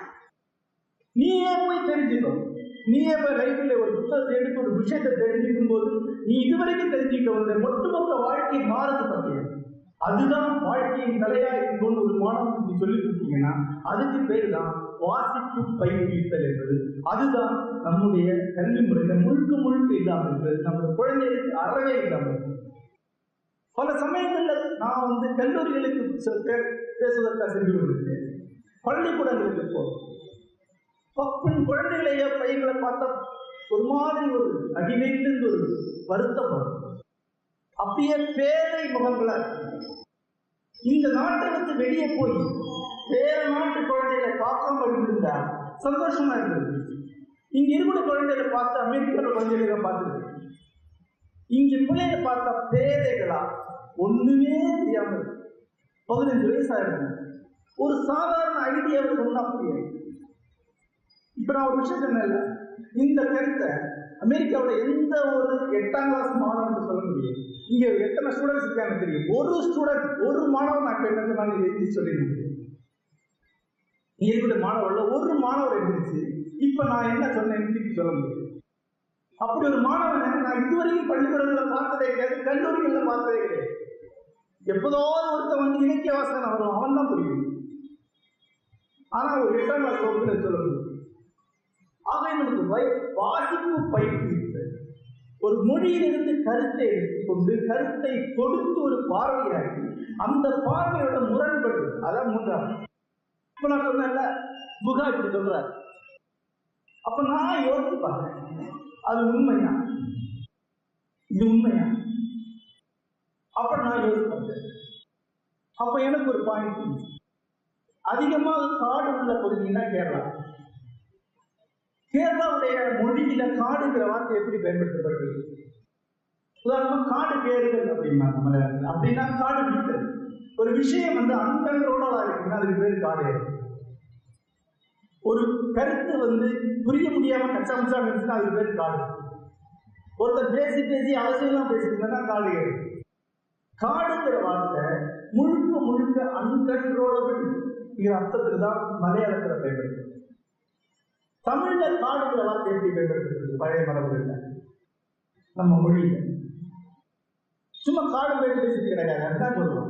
அப்ப நம்ம மொழியிலேயே காடு என்பது கட்டுப்படுத்தப்பட வேண்டியது அழிக்கப்பட வேண்டியதுங்கிற அர்த்தம் தான் முக்கியம் நேற்றுக்கு வந்து என்னுடைய நண்பர்கள் இளம் எழுத்தாளருமாகிய மா மணிகன் அவருடைய இணையதளத்தில் ஒரு கட்டுரை எழுதினார். தமிழகத்தில் மரம் நடுவது என்ற அனுபவத்தில் தமிழகத்தில் ஒரு கோடி மரம் நடுறாங்க. ஜக்கி வாரத்தில் ஒரு கோடி மரம் நட்டிருக்காங்க இது நடிகர் ஒரு கோடி மரம் நட்டிருக்காங்க இப்படி இந்த ஒரு கோடிகளை சேர்த்தா கிட்டத்தட்ட தமிழகத்தில் ஒரு ஆயிரம் கோடி மரம் இன்னைக்கு இருக்கணும். அந்த மரம் எங்க போச்சு? ஒரு மரம் நட்டு வளர்க்க முடியாது. தாம் ஒரு வேப்பங்கன்றை பொது இடத்தில் நட்டு வளர்க்கிறது பட்ட கஷ்டத்தை பற்றி அவர் சொல்றாரு. போற மரம் தேவையில்லாம அதை ஒழிச்சிருவோம்.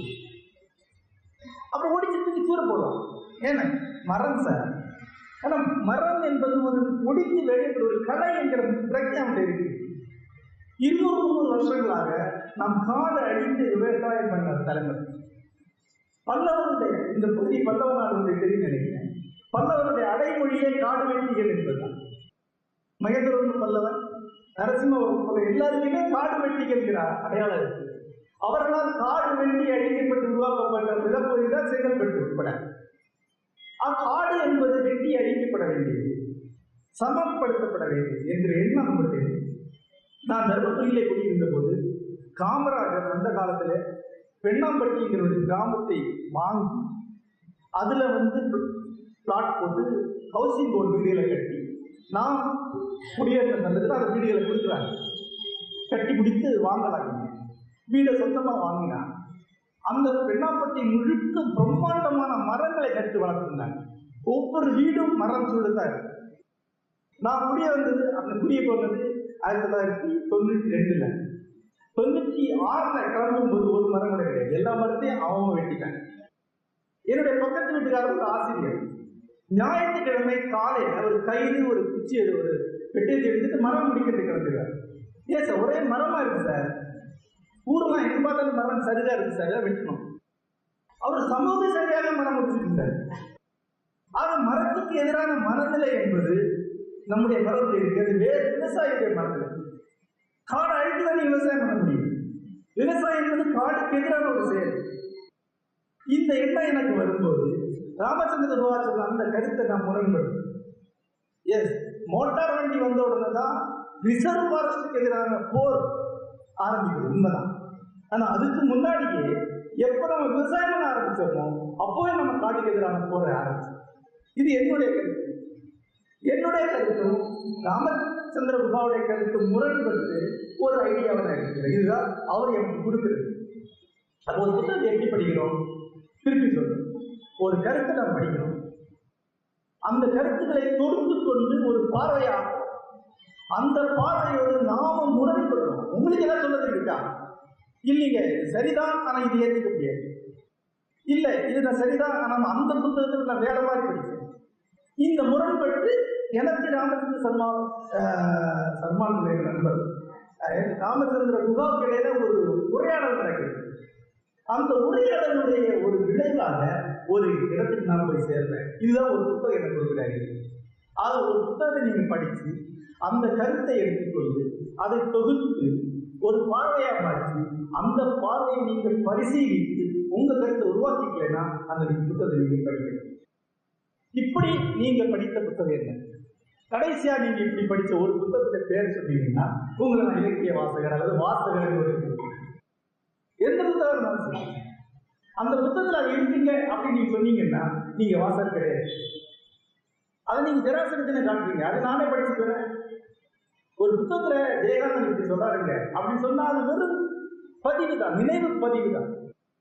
இந்த புத்தகத்துல இப்படி எல்லாம் ஐடியாஸ் எல்லாம் இருக்குங்க.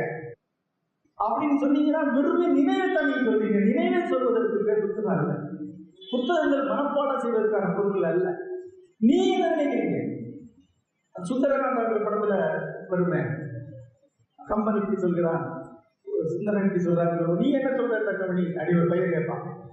அந்த கேள்விதான் நீ என்ன சொல்ற இந்த புத்தகத்தில் சொல்லப்பட்டிருக்கு ஒன்றே கருத்து புத்தகங்களை வாசிக்கிறதுல மூன்று படிநிலைகள் மூன்று வகையான புத்தகங்கள் இருக்கு. ஒரு புத்தகம் வந்து தகவல்களை சொல்லும். தகவல்களை மட்டுமே அளிக்கக்கூடிய புத்தகங்கள் பல புத்தகங்கள். வந்து தகவல். அளிக்கும் சரியான தகவலை சரியான வகையில் அளிக்கக்கூடிய புத்தகம். தகவல் அளவிலேயே ரொம்ப முக்கியமான புத்தகங்கள். அது ஒரு புத்தக அளவில் ஒரு தொடக்க புத்தகம் தான். ஆனால் முக்கியமானது உதாரணமா ராமச்சந்திர குகாவுடைய இந்தியா காந்திக்கு பிறகுங்கிற புத்தகம். கிழக்கு பதிப்பகம் இந்த புத்தகத்தை வெளியிட்டு இரண்டு பகுதிகளாக வந்திருக்கு என்னுடைய நண்பரின் தந்தை ஆர் பி சாரதி அவரோட மொழிபெயர்த்திருக்காங்க சரளமாக மொழிபெயர்த்து அழகா படிக்கக்கூடிய முக்கியமான புத்தகம். காந்தியுடைய மரணத்துக்கு பிறகு இந்தியாவில் என்னென்ன நடந்தது என்பதை செய்தித்தாள்களில் இருந்து எடுத்து எழுதப்பட்ட புத்தகம். அவர் என்ன சொல்றாருன்னு அந்த புத்தகத்தில் கிடையாது. அவருடைய கருத்தையே சொல்லலாம் வெறும் செய்திகள் தான். ஒரு தொண்ணூறு வயசு தாத்தா நல்ல நிறைவோட இருக்காருன்னா தாத்தா ஆயிரத்தி தொள்ளாயிரத்தி நாற்பத்தி என்ன நடந்ததுன்னு கேட்டா அவர் ஆயிரத்தி தொள்ளாயிரத்தி தொண்ணூறு வரைக்கும் என்ன நடந்ததுன்னு சொன்னாருன்னா எப்படி இருக்குமோ அப்படின்னு வெறும் செய்திகள் மட்டும்தான். ஆனால் அந்த செய்திகளே ஒரு பெரிய சிறப்படையும் உதாரணமாக ஆயிரத்தி தொள்ளாயிரத்தி ஐம்பத்தி ரெண்டில் நடந்த முதல் பொது தேர்தலை பற்றின ஒரு பதிவு இந்தியாவால் நடந்த அந்த பொது தேர்தல் தான் உலக வரலாற்றில் நடந்ததில் மாபெரும் பொது தேர்தல். உலக வரலாற்றிலேயே அத்தனை பேர் ஓட்டளித்த ஒரு பொது தேர்தல் அதற்கு முன்னாடி நடந்ததே கிடையாது. அவ்வளவு பெரிய தேர்தலை எப்படி நடத்தினாங்க? அந்த தேர்தலில் மிக முக்கியமான பிரச்சனை என்னன்னு தெரியுமா? இந்தியாவின் வாக்காளர்களின் கணிசமான பேருக்கு பேர் சொந்தமா பேர் அவனுடைய இனங்களுடைய பேர் தான் அவனுக்கு இருக்கும். கோண்டு அப்படின்னு ஒரு இனங்கள் இருந்தா எல்லாமே கோண்டு தான். உங்க நம்ம கோண்டு நீங்க நானும் கோண்டு தாங்க நீங்க நானும் கோண்டு தான். அவங்களுக்குள்ள உங்களுக்கு என்னென்ன இருப்பாங்க தனியான பேர் கிடையாது. தனியான அடையாளம் கிடையாது. அதாவது பரவாயில்ல. மனைவிக்கு அதுவும் கிடையாது. இன்னாருடைய மனைவி தான். சொந்தமா பேர் கிடையாது. சொந்தமா நாடுங்கிற அடையாளம் கிடையாது. அந்த பொது தேர்தல்ல ஒரு பயங்கரமான விஷயத்தை பண்ணாங்க. இதெல்லாம் ஒரு மாதிரி துணிச்சு அடிக்கிறது இருபத்தொன்னு வயதான வயது வந்து அத்தனை பேருக்கு ஓட்டு ஓட்ட ஆரம்பிச்சாங்க யோசிச்சு பாருங்க யாருக்குன்னு கேளுங்க. கடந்த மூவாயிரம் வருடங்களாக மனராட்சி காலத்தில் இருந்த மக்கள் அரசுன்னா என்ன? அரசாங்கம்னா என்ன? அதை எப்படி நடத்துறாங்க? எதை பற்றி எதுவுமே தெரியாத கோடிக்கணக்கான மக்களுக்கு வாக்குரிமை அளிக்கிறது. அந்த மக்கள் வா- அதுக்கு முன்னாடி வா- தேர்தல் இருந்ததுனா இருந்தது அதுக்கு முன்னாடி வந்து வரி கட்டுபவர்களுக்கு மட்டும்தான் சேர்ப்பார் ஒரு வாக்குரிமை இருந்தது கொஞ்சம் வயதானவர்களுக்கு தெரியுதுன்னு நினைக்கிறேன். நிலவரியோ சொத்து வரியோ கட்டக்கூடிய மட்டும்தான் வாக்குரிமை இருந்தது பிரிட்டிஷ் ஆட்சி காலத்துல. அதுவும் கட்டுப்படுத்தப்பட்ட வாக்குரிமை. அது நிறைய பேருக்கு எலெக்ஷனே தெரியாது. முதல் பொது தேர்தலில் பழங்குடிகள் நாடோடிகள் இப்படி எல்லாருக்குமா வாக்குரிமை? அரசாங்கம் போய் மனித ஒவ்வொருத்தர் சொல்லுது தம்பி நீ யார் தெரியுமா? நீ கோண்டு. உன்னுடைய பேர் மூங்கன் நீ ஒரு தனி ஆளு. நீ கோண்டு ஜாதியில ஒருத்தனா இருக்கலாம் ஆனா நீ வேற. கோண்டு ஜாதி நேருக்கு வாக்களிச்ச கூட நீ வேற ஆளு வாக்களிக்க முடியும். அப்படியா? நான் வேற ஆளா அப்படின்னு அவன் ஷாக் இண்டிவிஜுவல் சொல்லுவாங்க தனி மனிதன் அந்த தனி மனிதனை முதல் தேர்தல் உருவாக்கி அவனுக்கு அப்பதான் தெரியும் நான் ஒரு தனி ஆளம். வெறும் தகவல் தான் ஆனா அது ஒரு பெரிய சிறப்பு கொடுக்குது இந்தியாவில் முதல் தேர்தல் எவ்வளவு பெரிய மாற்றத்தை உருவாக்குது? நேரு கன்னியாகுமரி பிரச்சாரத்தில் வர கழுத மேல ஏறி வந்து நார்த் ஈஸ்ட்ல கிழக்கு வடகிழக்கு மாவட்டங்களில் இமயமலை பகுதியில் கழுத மேல ஏறி பிரச்சாரத்துக்கு போறார். வாக்கு பெட்டிகள் பல இடங்கள்ல படகுல கொண்டு போகுது. சில இடங்கள்ல கழுத மேல கொண்டு போறாங்க. சில இடங்கள்ல ஹெலிகாப்டர்ல கொண்டு வாக்கு போட்டு போடுறாங்க. இந்த தேசம் வந்து ஒரு தேர்தலால் ஒன்றிணைக்கப்படும் ஒரே ஆள் ஒரே சின்னத்துக்கு நான் வந்து மேகாலயாவிலே ஓட்டு போடுறான். கன்னியாகுமரியில் ஒருத்தர் ஓட்டு போடுறான். பஞ்சாப்ல ஒருத்தர் ஓட்டு போடுறான். அவன் அந்த தேர்தலுடைய சித்திரமே ஒரு பெரிய தரிசனத்தை உருவாக்கும் வெறும் தகவல் அழிக்கக்கூடிய ஒரு புத்தகம் அப்படிப்பட்ட ஒரு பெரிய சித்திரத்தை உருவாக்கும் உங்களுடைய இந்தியா சம்பந்தமான பார்வையை அது மாற்றியமே நீங்க நினைச்சிருக்கக்கூடிய வரலாற்றே அது மாற்றி வெறும் தகவல் அவன் சொல்றாரு. கருத்தை சொல்லல. இன்னும் சில பொருட்கள் கருத்துக்களை சொல்லக்கூடிய நூல்கள். அந்த கருத்துக்கள் தான் நீங்க முரண்பட்டு மோதி விவாதி அதான் முதல் புத்தகம் ராமச்சந்திர சர்மா புத்தகம் அந்த புத்தகம் வந்து சில கருத்துக்களை சொல்லுது. அந்த கருத்தை நீங்க பரிசீலிங்க சில புத்தகங்கள் ஒட்டுமொத்தமான ஒரு வாழ்க்கை பார்வையை உண்டு. தமிழ் மொழிபெயர்க்கப்பட்ட ஒரு புத்தகம் தான் சொல்லணுங்கிறதுனால ஒரு புத்தகம் சொல்றேன். கன்ஸ் ஜென்ஸ் அண்ட் ஸ்டீல் துப்பாக்கிகள் கிருமிகள் மற்றும் இரும்பு புறப்பேராசிரியர் ஜாரேட் டைமண்ட் அவர்கள் புத்தகம் பிரபாகரன் அவருடைய மொழிபெயர்ப்பு தமிழில் ஒரு உலக அளவில் சிந்தனையில் ஒரு பெரிய திருப்பத்தை உருவாக்கின புத்தகம். அந்த புத்தகத்துல ஒரு முக்கியமான கேள்வியை முன்வைக்கிறேன் உலகம் நாகரீகம் நீங்க சொல்லக்கூடிய அனைத்துமே உலக நவீன நாகரிகம் நவீன பண்பாடு நீங்க சொல்லக்கூடிய அனைத்துமே ஆசியா வடக்கு அரேபியா ஆப்பிரிக்கா ஐரோப்பா. அந்த மூன்று கண்டங்களிலோடு முடியும் ஐரோப்பா வடக்கு ஆப்பிரிக்கா ஆசியா. இந்த மூன்று உருவானது உருவானதுதான் மதங்கள் பண்பாடுகள் தொழில்நுட்பங்கள். இன்னைக்கு நீங்க என்னதான் சொல்றீங்க எல்லாமே? மற்ற கண்டங்கள் எல்லாமே இந்த பகுதியால் ஆக்கிரமிக்கப்பட்டிருக்கிறது அமெரிக்கா தென்னாப்பிரிக்கா ஆஸ்திரேலியா. அனைத்துமே இங்கிருந்து போய் பிடிச்சிருக்காங்க. இந்த இந்த மேலாதிக்கம் இந்த மேலதிகம் வந்தது அப்படின்னு கேட்கிறேன் ஏன் வந்து ஆப்பிரிக்காவில் ஒரு பெரிய பண்பாடு உருவாகி வரல? ஏன் ஆஸ்திரேலிய மக்கள் ஒரு மாபெரும் பண்பாடை உருவாக்கல? ஏன் தென் அமெரிக்காவில் அங்குள்ள ஒரு உயர்ந்த பண்பாடை உருவாக்கல? இந்த கேள்வியை ஆஸ்திரேலியா பகுதியை சேர்ந்த ஒரு தீவில் இருந்து ஒரு பழக்குடி கேட்கிறார்.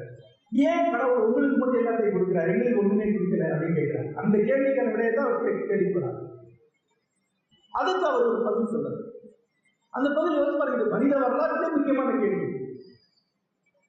எல்லாமே இந்த பதில் தான். ஏன் என்று கேட்டா அதுக்கு அவர் சொல்லக்கூடிய பதில் முழுக்க முழுக்க ஜியாலஜி நிலவியல் சார்ந்தது மனிதன் வாழ்க்கைக்குடைய சூழல் நில அமைப்பு தான் முக்கியமான காரணம். என்ன காரணம்னா ஒன்று இது இப்படி இருக்கு. நெடுக்குவாட்டில் இருக்கு பூமி. ஆகவே ஒரே ஒரே பூமி தளத்தில் இருக்கு. ஒரே டெம்பரேச்சர்ல இருக்கு. ஏறத்தாழ ஒரு செடி இங்கே அங்க போக முடியும். அங்கே ஒரு செடி இங்கே வர முடியும். அது ஒரு முக்கியமான காரணம் மக்கள் இங்கிருந்து அங்கே வரைக்கும் பயணம் பண்ண முடியும். அங்கேருந்து இங்கே வரைக்கும் பயணம் பண்ண முடியும். விலங்குகளை இங்கே அங்கே கொண்டு பழக்க முடியும். அங்கே இங்கே கொண்டு பழக்க வர முடியும். நில அமைப்பு இப்படி இருக்கிறதுனால மக்கள் தொடர்ந்து ஐரோப்பாவுக்கு சென்று கொண்டிருந்தார்கள். ஐரோப்பாவிலிருந்து ஆசியாவுக்கு சென்று கொண்டிருந்தார்கள். ஆகவே இந்த பகுதிக்கு ஒரு பண்பாட்டு இருக்கிறது இது ஒரு பதில். இப்படி உலகத்துல வெற்றி அடைந்த நாடுகள் என்ன? வெற்றி அடைந்த சமூகங்கள் என்னங்கிற கேள்விக்கு முழுக்க முழுக்க நிலவியல் சார்ந்து ஒரு பதில சொல்றாரு அது ஒரு ஆயிரம் பக்க அளவுல புத்தகம். பல விடைகள் விடைகள் பல குணங்கள் விவாதிக்கிறார் உதாரணமாக தென் அமெரிக்கா தென் அமெரிக்காவில் இருக்கக்கூடிய லாமா என்ற ஒரு மிருகம் தவிர எந்த மிருகமுமே பெரிய மிருகம் கிடையாது. அந்த லாமா வந்து எந்த வகையிலுமே பழக்கப்படக்கூடிய மிருகம் கிடையாது. ஆகவே தென் அமெரிக்காவில் இருந்த சிவப்பிந்தியர்களுக்கு மிருகங்களை பழக்கி வேலை செய்யக்கூடிய வாய்ப்பே அமையவே இல்லை. இதே மாதிரி மற்ற இடங்கள் குதிரை அங்கே போயிருக்கும் ஆனால் நில அமைத்த துண்டா இருக்கிறதுனால அந்த குதிரை போகவே இல்லை. முதல் முறையாக வெள்ளையர்கள் படையெடுத்து போறாங்க குதிரை மேல போறாங்க குதிரை மேல வரக்கூடிய வெள்ளையர்களை பார்த்தோம்னா இந்த ரெட்டினியர்ஸ் என்ன நினைக்கிறாங்கன்னா விலங்கின் உடலும் மனித தலையும் கொண்ட ஒரு விசித்திரமான விலங்குன்னு நினைக்கிறாங்க. அந்த ரெட்டினியன் படையெடுப்புடைய சித்திரத்தை அவர் வச்சு உருவாக்குறார். ஒரு மாதிரி திகைப்பூட்டக்கூடிய சித்திரம் வெள்ளக்காரன் அங்க போகும்போது பொண்ணோடைய பேர் என்ன? ஆமா ஸ்பானிஷ் படையெடுப்பாளர் ஒருத்தர் அவருடைய பேர் எனக்கு சரி ஞாபகம் இல்லை. படையெடுப்பாளர் போறார். கொலம்பஸ் போன அந்த காலகட்டத்தில். அங்க நேரத்தில் ஒரு கோடி பேருக்கு மேல் இருக்கார். ஒரு கோடி பேருக்கு மேல் அங்க இருக்காங்க ரெண்டு மீன்ஸ். கிட்டத்தட்ட குட்டி சாம்ராஜ்யம் அங்கே இருக்கு. ஆனா இந்த படையெடுப்பாளர் போறாங்க? இவங்க ஒரு கப்பல் அல்ல ரெண்டு கப்பல் தான் போறாங்க. அதிகபட்சம் ஆயிரம் பேருக்கு தான். இருக்காங்க ஆனா இவங்க அவங்க ஜெயிக்கிறாங்க எப்படி ஜெயிக்கிறாங்கன்னா ரெண்டு விஷயம் ஒண்ணு துப்பாக்கி. ஒரு துப்பாக்கி போடுறோம் ரெண்டு குதிரை. இது என்னன்னு தெரியல. குதிரை உருவாக்கக்கூடிய பாசிபிலிட்டி இருக்குல்ல. ஒருத்த மாலை ஏறி குதிரை மேல நின்னா குதிரை இப்படி சுத்தும். அப்ப நான்கு பக்கம் சுத்தி போயிட முடியும். அவனை நிறுத்தவே முடியாது. அவங்க எப்படி வர்றாங்க போருக்குன்னா மனிதர்கள் மேல ஏழை மனிதர் போருக்கு வராங்க. ஏன்னா விலங்குகள் கிடையாது. பத்து பேர் சேர்ந்து ராஜாவை தூக்கிட்டு வராங்க. அவர் அந்த பின்னாடி ஏறி அதுல ஒரு ஆளுடைய காண விட்டு ராஜா கிளம்பி அப்போ தொழில்நுட்பம் அந்த விலங்குகள் கருவிகள் எல்லாமே வேற மாதிரி அப்போ அவங்களால ஒரு கோடி பேரை சர்வசாதாரணமாக முப்பதாயிரம் இருபதாயிரம் பேருக்குள்ள ஆளுகளை ஜெயிச்சு அந்த ராஜ்யத்தை மொத்தமாகி அவங்க மொத்த பெரும்பாலான கொன்றே ஒழிச்சுட்டாங்க. இன்னைக்கு உலக காலத்தில் மிகக்குறைவான ரெடிமேட் செஞ்சிருக்கு அதை விட இன்னொரு விஷயம் இருக்கு. அதை அவர் வேற டைம் என்னன்னா அவங்களுக்கு எழுத்து வடிவம் இல்லை. மொழியை எழுதுவதற்கான பயிற்சியோ அந்த வழக்கமோ அவங்க கிடையாது. செய்தி அது ஒரு செய்தியை ஒருத்தன் சொல்லி தான் அனுப்ப முடியும். அந்த செய்தி அங்க போய் சேருமா என்று ஒரு அந்த போய் சேரும் அந்த செய்தி மாறி இருக்கும். இப்ப நான் இவரை அழைத்து இவரிடம் ஒரு தகவலை சொல்லி இது அங்க கடைசியில் போய் சொல்லுங்கன்னு சொன்ன பிறகு அவரை கூப்பிட்டு இவர் என்னங்க அவர் சொன்னார் கேட்டால் அது கொஞ்சம் மாறி தான் இருக்கும் அஞ்சு பேர்ட்ட பண்ண ஆறாவது பேர் செய்ய விஷயம் சம்மந்தமே இருக்காது. எழுத்து என்பது மாறாத மொழி. அது அவங்களுக்கு தெரியாது. முதல் படையெடுப்பாளர் ஸ்பானிஷ் படையெடுப்பாளர் தென் அமெரிக்காவுடைய கரையை இறங்குறான். கொள்ளையடிச்சு ஜெயிச்சுட்டு போனான் மறுபடியும் வரான். முன்னாடி வந்த தகவல் வந்து சேரவே இல்லை. ஒரு முறை படையெடுத்தா கத்துக்கணும் இல்லை இப்படி வருமா இப்படி பண்ணலாம். திருப்பி திருப்பி ஏமாறுறாங்க பேச்சுவார்த்தை வாழும் அரசனை கூப்பிட்டு அரசனை வந்துடுறான். அவனை பிடிச்சி ஜெயில அடைச்சிடுறாங்க அடுத்த மறுபடியும் வராங்க. பேச்சுவார்த்தை வாழ்ந்து சொல்றாங்க. மறுபடியும் வராங்க மறுபடியும் ஜெயில அடைச்சிடுறாங்க ஏன்னா முன்னால நடந்தது எழுதி வைக்கப்படலை. அந்த புத்தகத்தை படிக்கும் பொழுது உலக வரலாறு எப்படி வெட்கப்பட்டதுங்கிற வெல்லப்பட்டதுங்கிற பெரிய சித்திரம் வந்து ஒரு திரைப்படி இது ஒரு பார்வை நான் முதல்ல சொன்னேன் தகவல். இது அவரே ஒரு பார்வை கொடுக்கிறார் உலக வரலாறு என்பது பெரும்பாலும் நிலவியல் காரணிகளால் தான் வரையறுக்கப்படுது ஜியாலஜிக்கல் ஃபேக்டர்ஸ் தான் உலகத்துடைய வெற்றி தோல்வியை பெரும்பாலும் தீர்மானிச்சு ஒரு இடத்துடைய வெற்றி ஒரு பகுதியுடைய வெற்றி ஒரு நிலப்பகுதியுடைய வெற்றி என்பது அது எங்க இருக்கு? எப்படி மற்ற பகுதியில் தொடர்பு கொண்டு இருக்கின்றதை என்றார் இது சுவாரஸ்யமான ஒரு பார்வை இந்த மாதிரி ஒரு பார்வையை அடையக்கூடிய புத்தகத்தை படிக்கும் போது அந்த பார்வையான நம்ம எக்ஸைட் ஆகிறது இப்ப என்னுடைய நண்பர் சுரேஷ் பாபு என்பவர் சேப்பியன்ஸ் என்ற புத்தகத்தை சுமார் ஓராண்டுகளுக்கு மேல படித்தார். பரவசம் ஆயிட்டார். கிட்டத்தட்ட ஒரு புது மதத்துக்கு கன்வெர்ட் ஆனவங்க அப்படி இருப்பாங்க தெரியுமா? திடீர்னு ஒருத்தர் கிறிஸ்துவா மாறிடுறார் இல்லை இஸ்லாமியராக மாறிடுறார் அல்லது அஹ், போயிடுறார். அது அதுக்கு ஒரு ரெண்டு வருஷம் அவர் வாயடைந்த வேற எதுவும் சப்ஜெக்டும் பேச மாட்டார். அதை தான் பேசுவார். அதே மாதிரி ஆகிட்டார் சேப்பியன்ஸ் சேப்பியன்ஸ். அந்த புத்தகத்தை பற்றியே பேசி போட்டிருந்தேன் அப்போ நான் அவங்க சொன்னேன் சேப்பியன்ஸ் என்ற புத்தகம் மிக முக்கியமான ஒரு பார்வையை புத்தகம். ஆனால் அந்த பார்வையோட நீங்க எப்படி மோதுறீங்கிறது தான் உங்களுடைய சிந்தனை உருவாகும் இப்போ நிலவியல் கூறுகளை ஜாரட் டேவிட் சொல்லும்போது நான் என்ன கேட்பேன்னா நினைவியல் பொருள் மட்டும்தானா? பண்பாட்டு கூறுகளே கிடையாதா?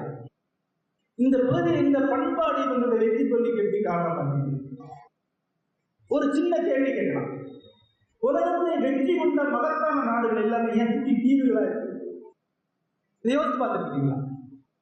பிரிட்டன் ஒரு குட்டி தீவு தான் தமிழ்நாடோட கம்பேர் பண்ணா ஒரு சின்ன பஞ்சாயத்து லெவல் தான் இருக்கு. ஐரோப்பாவிலே பயணம் பயிற்சி இது போர்ச்சுகல் நாட்டையோ நெதர்லாண்ட்ஸையோ பார்க்கும்போது அதாவது டச்சுக்காவில பார்க்கும்போது ஒரு மாதிரி பதக்கமா இருக்கு. ஏன்னா மொத்த கன்னியாகுமரி மாவட்டத்தில் இலங்கையின் ஆட்சி செய்தவர் கட்சிக்காரர்கள். நெதர்லாண்ட்ஸ் வந்து வெறும் நாற்பது நிமிஷத்துல காரில் கடந்து வந்துடும் நாட்டே கடந்து வந்துடும் அவ்வளவுதான். இவ்வளவு குட்டி நாடுகள் எப்படி உலகத்தை ஆட்சி? செய்யுது ஜப்பான். ஏன் ஆட்சி செய்யுது முக்கியமா ஹாலந்து அதே மாதிரி. ஏன்? அது பண்பாட்டு காரணம் நிலம் கம்மியா இருக்குங்கிறது உணர்வே அவனுக்கு ஒரு அக்ரெசிவ் தன்மை கொடுக்குது நமக்கு ஏரியா கம்மி. நம்ம போய் ஜெயிக்கணுங்கிற எண்ணத்தில் இருக்கு ஆனா சீனாக்காரனுக்கு நமக்கு தான் இருக்க ஏரியா பார்த்துக்கலாம் ஒரு மிதப்பு பண்பாட்டு ரீதியாக ஒரு ஒரு சோர்வு வருது. பண்பாட்டு ரீதியாக அவன் பொருளா இருக்க முடியாது இந்தியா வரலாற்று காலம் முழுக்க தனக்குள்ளே சண்டை போட்டுருக்கு சீனா வரலாற்று காலம் முழுக்க தனக்குள்ளே சண்டை போட்டுருக்கு இந்தியாவும் சீனா வெளியே போய் படையெடுக்க பிடிக்கவே இல்லை இடம் பிடிக்கவே இல்லை. ஆனா குட்டி நாடுகள் தங்களை ஈஸியா ஒன்னா சேர்த்து அவங்க படையெடுத்து போய் உலகத்தை பிடிக்கிறாங்க.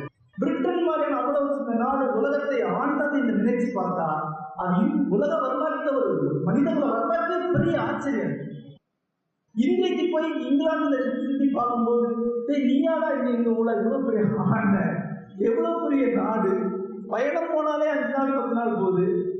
நீ வந்து எங்களை இருநூறு வருஷம் ஆண்டுக்கேங்கிற ஒரு பதத்தில் ஒரு ஒரு மாதிரி ஆற்றாமை நினைச்சு பார்க்க முடியாது. ஆனால் அது ஒரு பண்பாட்டு அம்சம். அந்த அம்சம் ஜெரடைமெண்ட் புத்தகத்தில் கிடையாது. ஜெரடைமெண்ட் பார்த்தீங்கன்னா சார் நீ சொல்ல நான் ஒத்துக்கிறேன். ஆனால் இந்த அம்சத்துக்கு நீ என்ன நினைக்கிறீங்க? ஒரு இனத்திற்கு அக்ரெசிவ் படையெடுக்கும் தன்மை வெற்றி கொள்ள என்கிற வெறி வரும்போது இன்னொரு இனத்திற்கு பண்பாட்டு ரீதியாக இல்லாமல் இருக்கலாம் இல்லையா? என்று கேட்டேன் ஆ அவருக்கு அதுக்கு பதில் சொல்லுவார் எனக்கு தெரியும். அந்த அக்ரெசிவ் தன்மையே நிலவியல் காரணத்தில் தான் அவர் சொல்லுவார் ஆனா இப்போ நான் எப்படி அவர்கிட்ட உரையாடலுக்கு தயாராக அவரும் நான் எப்படி பேசிக் கொள்வார் என்பதுதான். ஒரு புத்தகத்தை நான் படிக்கிறதுக்கான சரியா இப்படி ஒரு புத்தகத்தை ஆறு மாசத்துக்கு ஒரு முறை படித்தா போதும். ஆறாயிரம் வருஷத்துல உங்களால ஒரு சிந்தனையாளராக ஆகணும் இது இப்படி படிக்கிறதுக்கான பயிற்சியை தான் நம்முடைய கல்வி நிலையங்களில் சொல்லி அடுத்தபடியா இன்னொரு படிப்பு? அந்த படிப்பு படித்த பிறகு படிப்பு. ஜெயகாந்தன் எனக்கு தெரிஞ்சு ஒரு புத்தகத்தை படித்து நான் பார்த்ததே இல்லை. நான் என்னுடைய புத்தகத்தை கொண்டு கொடுத்தேன் அதை வாங்கி வச்சுட்டு அதை படித்தா ரொம்ப நாள் கழிச்சு. பொதுவாக படிக்கிறது அவருடைய படிப்பு எல்லாமே ஒரு குறிப்பிட்ட வாழ்க்கைக்குள்ள முடிஞ்சிச்சு திருக்குறள் தாய் மன்னவர் சித்தர் பாடல்கள். இங்க அவருக்கு படிக்கிறது இது எல்லாமே மூளைக்குள்ள தான் புத்தகமே கிடையாது அவர் வீட்டில் ஆத்திராவசத்துக்கு பல்பொடி மடிக்கிறது கூட புக் இருக்காதுன்னு நினைக்கிறேன் அவர் வீட்டில். ஆனால் இது மூளைக்குள்ள இந்த புத்தகங்கள் இருக்கு. பெரும்பாலான பாடல்கள் மனப்பாடமா இருக்கும் அப்புறம் அந்த புத்தகங்களுக்குள்ள ஒரு இணைப்பை போட்டுட்டே நான் யோசிப்பேன் ஒரு பெரிய சிலந்தி மண்டைகள் இருக்கு. அதை அப்படியே பறந்து போய் இப்படி இணைச்சு இதை இப்படி இணைச்சு திருக்குறளுக்கும் திருக்குறளுக்கும் கடையில் ஒரு இணைப்பு போட்டுருவார். இந்த இணைப்புகளை அவர் போட்டு போட்டு போட்டு ஒரு வர மாதிரி பிடிக்கிட்டே இருக்கிறார். அது ரெண்டு பக்கம் கழிச்சா எடுத்துட்டாருன்னா அந்த வலை ரொம்ப ஃபாஸ்டாக நான் எவ்வளவு அனுபவங்கள் அவர்கிட்ட. எப்படி அந்த வலையை அவர் நெய்து கொண்டு போறாருங்கிறது ஒரு அசாதாரணமான ஒரு அது ஒரு முக்கியமான வாசிப்பு நண்பர்களே. வாசித்த நூல்களை திருப்பி ஒன்றுக்கொன்று இணைத்து வாசிப்பது. இன்டர் டெக்ஸ்டுவாலிட்டின்னு சொல்லுவாங்க. பிரதி மூணு பிரதித்தன் சொல்லுவாங்க. வேற வேற பிரதிகளை வேற வேற நூலில் ஒன்று இணைச்சி படிக்கணும் ஒரு சம்பவம் இன்றைய காலையில் சொல்லிக் கொண்டிருந்தேன். ஜெயகாந்தன் பழகம் போல வரார் இருக்கிறார். நாலஞ்சு முன்னாடி இருக்கிறாங்க. மீசை தலரா அப்புறம் எங்கேயோ ஏதோ பேச்சு போச்சு. அன்பிலார் எல்லாம் தலைமுக்குரிய அன்புடையா என்பும் உரிய அதான் கம்பீரமா சொல்வார்கள் அப்புறம் ஈஸ்வரோட என்ன? அன்பிலா எல்லாம் நமக்குரிய அன்புடைய என்பும் உரிய பிறகு. அன்பில்லாதவங்க எல்லாத்தையும் கணக்குன்னு வச்சுக்கோ. அன்பு உள்ளவங்க தங்கள் எலும்பை கூட பிறகு கொடுத்துருவாங்க. உடனேப்பா எலும்பை பிறகு கொடுத்துட்றான். அதை சின்ன பண்ணுவோம் அறிஞர் உங்க இந்த ஊர் பகுதி பகுதி ஒரு மொழியை விட்டு தெரியாது. கடலூர் செங்கல்பட்டு இந்த பகுதி. என்ன பண்ணுவான் அதை சின்ன பண்ணுவான் அவனை சிரிக்கிறாங்க. அவர் ஏதோ சொல்லக்கூடாதுன்னு தெரியல அடி பிடிச்சி வயலில் போடுறாங்க பல்பொடியை கூட பயன்படுத்துறாங்க இப்போ வச்சு ஆனால் சட்டப்பட்டாங்க வச்சு கொடுக்கலாமா? இதுக்கு கொடுத்தாண்டா எலும்பு வச்சு என்னடா பண்ண முடியும்? இப்படியே தேர்ந்தது அப்புறம் எலும்பு ஒருத்தர் கொடுத்தா தெரியுமா? எலும்பு கொடுத்த பேர் ததீசி புராணத்தில் அவனை பற்றி சொல்லப்பட்டு புராணத்தின் தடையின்படி ஒரு காலத்துல விருத்தராசுரர் என்கிற அரசன் விண் முகில்களை மழை முகில்களை துரத்தி கொண்டு போய் மழையே பெய்யாம பெரிய பஞ்சம் அப்ப இந்திரன் எல்லாத்தையும் முறையிடுறாங்க நீதான் முகில்களின் காவலர். நீ மழையை பெய்ய வைக்கணும். விருத்தராசனை கொன்று அந்த மேகங்களை கொண்டு வா சொல்றார். அப்ப விருத்தர் சொல்றான் விருத்திரனை எதுவுமே வெட்ட முடியாது. அவனை வெட்டும் கூர்மையான ஒரு படைக்கலம் ஒரு ஆயுதம் எனக்கு வேண்டும். அது எந்த ஆயுதம்னு கேட்டால் அது ஒரு முதுகெலும்பாக தான் இருக்கு அது ஒரு யோகியுடைய முதுகெலும்பு. ததீசி தன்னுடைய முதுகெலும்பு எடுத்துக் கொடுக்கிறான் ததீசி முனிவருடைய முதுகெலும்பு வஜ்ராயுதமாக மாறியது. அந்த வஜ்ராயுதம் தான் மீன் அந்த வஜ்ராயத்தை கொண்டு போய் விருத்தராசனை கொண்டு மேகங்களை கூட்டிக் கொண்டு வருகிறான். மழை பெய்ய ஆரம்பிக்கிறது உலக விளைகிறது. ஏன் சொல்றார்? முதல்ல முதுகெலும்பு எந்த ராஜாவுக்கும் கிடையாதுடா. கோவணத்துக்கு கிடைக்க உட்காந்துருக்கான் மத்தியா யோகி அவன் முதுகெலும்பு தான் ஸ்ட்ராங்க மற்ற முதுகெலும்புல ஏதாவது தொங்கிட்டு அப்படின்னு. எங்கேயாவது வளர்ந்துருக்கோம். ஆனா எங்கும் விளையாத முதுகெலும்பு ஒரு யோகி பேர் அதை எடுத்து கொடுத்தான். கொடுத்த மட்டும் போதாதா அது மழையை பெய்யணும். நெல்லா விளையணும். ஆயிரம் பேர் சாப்பிடணும். அன்பு அது. வந்து மழையா பெய்யணும் அப்பதான் அது அன்பு. நீ உன் பிள்ளைக்கு வச்சிருக்கிற அன்பா என்ன? அது பேர் பற்று. விடற்குரியது பற்று. துறப்பதற்குரியது பற்று. எய்துவதற்குரியது அன்பு. வெல்வதற்குரியது அன்பு. அது வேற இது வேற. நீ உன் பிள்ளைக்கு வச்சிருக்கிறதுக்கு பேர் அன்பு கிடையாது. நீ அன்பான தந்தைன்னு சொல்லாது. அன்பான அப்பான்னு சொல்லாது. உனக்கு பிள்ளை மேல படுத்துருக்குன்னு சொல்லு. அன்பு என்பது பிறப்பு என்பும் உரிய பிறருக்கு என்பும் உரிய பிள்ளைக்கு இல்லை. அப்போ மறுபடியும் மீச மறுபடியும் த- கண்ணுக்கு தாழும் போது தோலுக்கு இந்தியா அப்புறம் அறத்துக்கு அன்பு சார்ந்த இருக்கிற மரத்திற்கு மத்திய துணை இதோ அறத்துக்கு தான் அன்பு துணையா இருக்குங்களா மரத்துக்கு எதாவது துணை ஆயுதங்களில் மிக பொறுமையான ஆயுதம் எது அன்புடையவனுடைய முதுகெலும் வேறு எதுவும் பெற்றால் அது வேண்டும். அப்போ இன்னொரு இடத்துல அன்பு மிக கூறிய வாழாகுவான் வெட்டி கீழே போடும் அது அன்பு. இப்படி இருக்குதான் ஜெயம் இது ஒரு வாசி. இங்க இவர் உட்கார்ந்து திருக்குறளை வாசிக்கிறார். இப்படி வாசிக்கிறேன் திருக்குறள் இப்படி வாசிக்கிற அத்தனை நூல்கள் இப்படி வாசிக்க முடியுதா நீங்க முழுமையான வாசகர் எத்தனையோ பேராசிரியர் திருக்குறளை வாசிக்கிறாங்க. பாதி பேச பேராசிரியர்கள் பேசி பேசி தான் திருக்குறளை யாருக்கும் பிடிக்க மாட்டி வச்சிருக்காங்க ஆனா ஜெயகாந்தன் தான் திருக்குறளுடைய வாசகர். திருக்குறளுக்கு அவர் போகக்கூடிய தூரத்தை பாருங்க. திருக்குறளுக்கு அவர் எவ்வளவு தூரம் பயணம் பண்ணி போய் அங்கு நிற்கிறார். அங்கதான் வள்ளுவர் நிற்கிறார். அங்க வள்ளுவர் நின்று இருந்தாருங்க தம்பி வாங்க. நான் எழுத நீங்க படிச்சுட்டீங்கன்னு சொல்றாரு. ஒரு நூலுடைய நாம் நிகழ்த்தக்கூடிய உரையாடல் நம்ம எங்க கொண்டு சேர்க்கிறது என்பது ரொம்ப முக்கியம் நூல்களை வாசிக்கிறது நூல்களை இணைத்துக் கொள்வது நூல்களை இருந்து ஒரு பயணத்தை மேற்கொள்வது. அது ஒருவேளை இருக்கிற இளைஞர்களால் உடனடியாக முடியாமல் இருக்கலாம். ஆனால் அது ரொம்ப முக்கியமானது. இப்படிப்பட்ட வாசிப்பு இருந்தால் அது வாசிப்பு. இந்த அப்பால் ஒரு வாசிப்பு இருக்கிறது அதை பற்றி தான் இரண்டாவதாக சொல்ல அதுதான் இலக்கிய வாசிப்பு. இப்ப சந்தன மரம் இருக்கு. அந்த மரம் தானா வேர்ல இருந்து விட்டு மண்ணில் இருந்து சத்துக்களை எடுத்துக்கொள்ள வேற மரங்கள்ல இருந்துதான் அந்த சத்துக்களை எடுத்து அது மாதிரி இலக்கிய வாசிப்பு என்பது வேற வாசிப்புகளின் அடிப்படையில் நிறுத்தக்கூடிய ஒன்று. அது மெட்டா ரீடிங் என்று சொல்லலாம். வாசிப்பின் மீதான வாசிப்பு. ஒரு புத்தகத்தை நீங்க படிக்குமா நான் சொன்னேன். ஒரு கருத்துக்களை எடுத்துக்கிறீங்க அதை தொகுத்துக்கிறீங்க ஒரு பார்வையை மாற்றிக்கிறீங்க அந்த பார்வையோட உரையாடுறீங்க அந்த உரையாடலில் உங்களுக்கு தரப்பை உருவாக்கிக்கிறீங்க அந்த தரப்பை நீட்டி நீட்டி நெடுந்தூரம் நீங்க செல்றீங்க. இது புத்தக வாசிப்பு இவ்வளவு புத்தகம் வாசிக்கக்கூடிய ஒருவர் ஒரு இலக்கியத்தை வாசிக்க முடியும்னு சொல்ல முடியாது. தமிழகத்துல எனக்கு மிகப்பெரிய மரியாதைக்குரிய பேரறிஞர்கள் என்று பல பேர் தெரியும். அவங்கள ஒரு நல்ல சிறுகதையை படிக்கிறீங்க.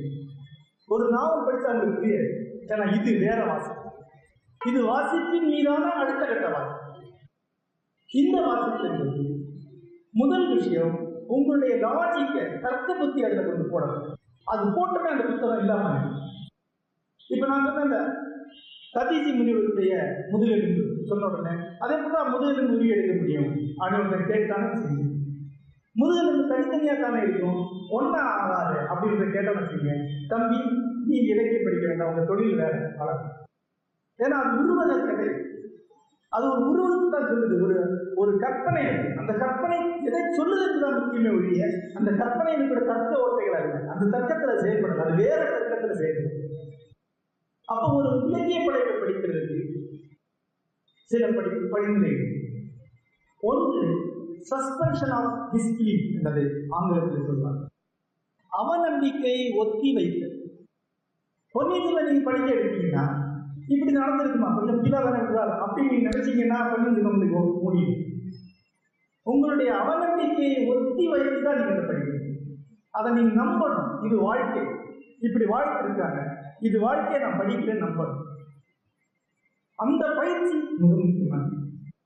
நீங்க பார்க்கலாம். குழந்தைங்களை கூப்பிட்டு கருதல ஆரம்பிச்சீங்கன்னா அஞ்சு குழந்தைய கூப்பிட்டு ஒரு கதை சொன்னீங்கன்னா அதுல ரெண்டு குழந்தையோட கண் கதை கேட்டு மாறிடும்.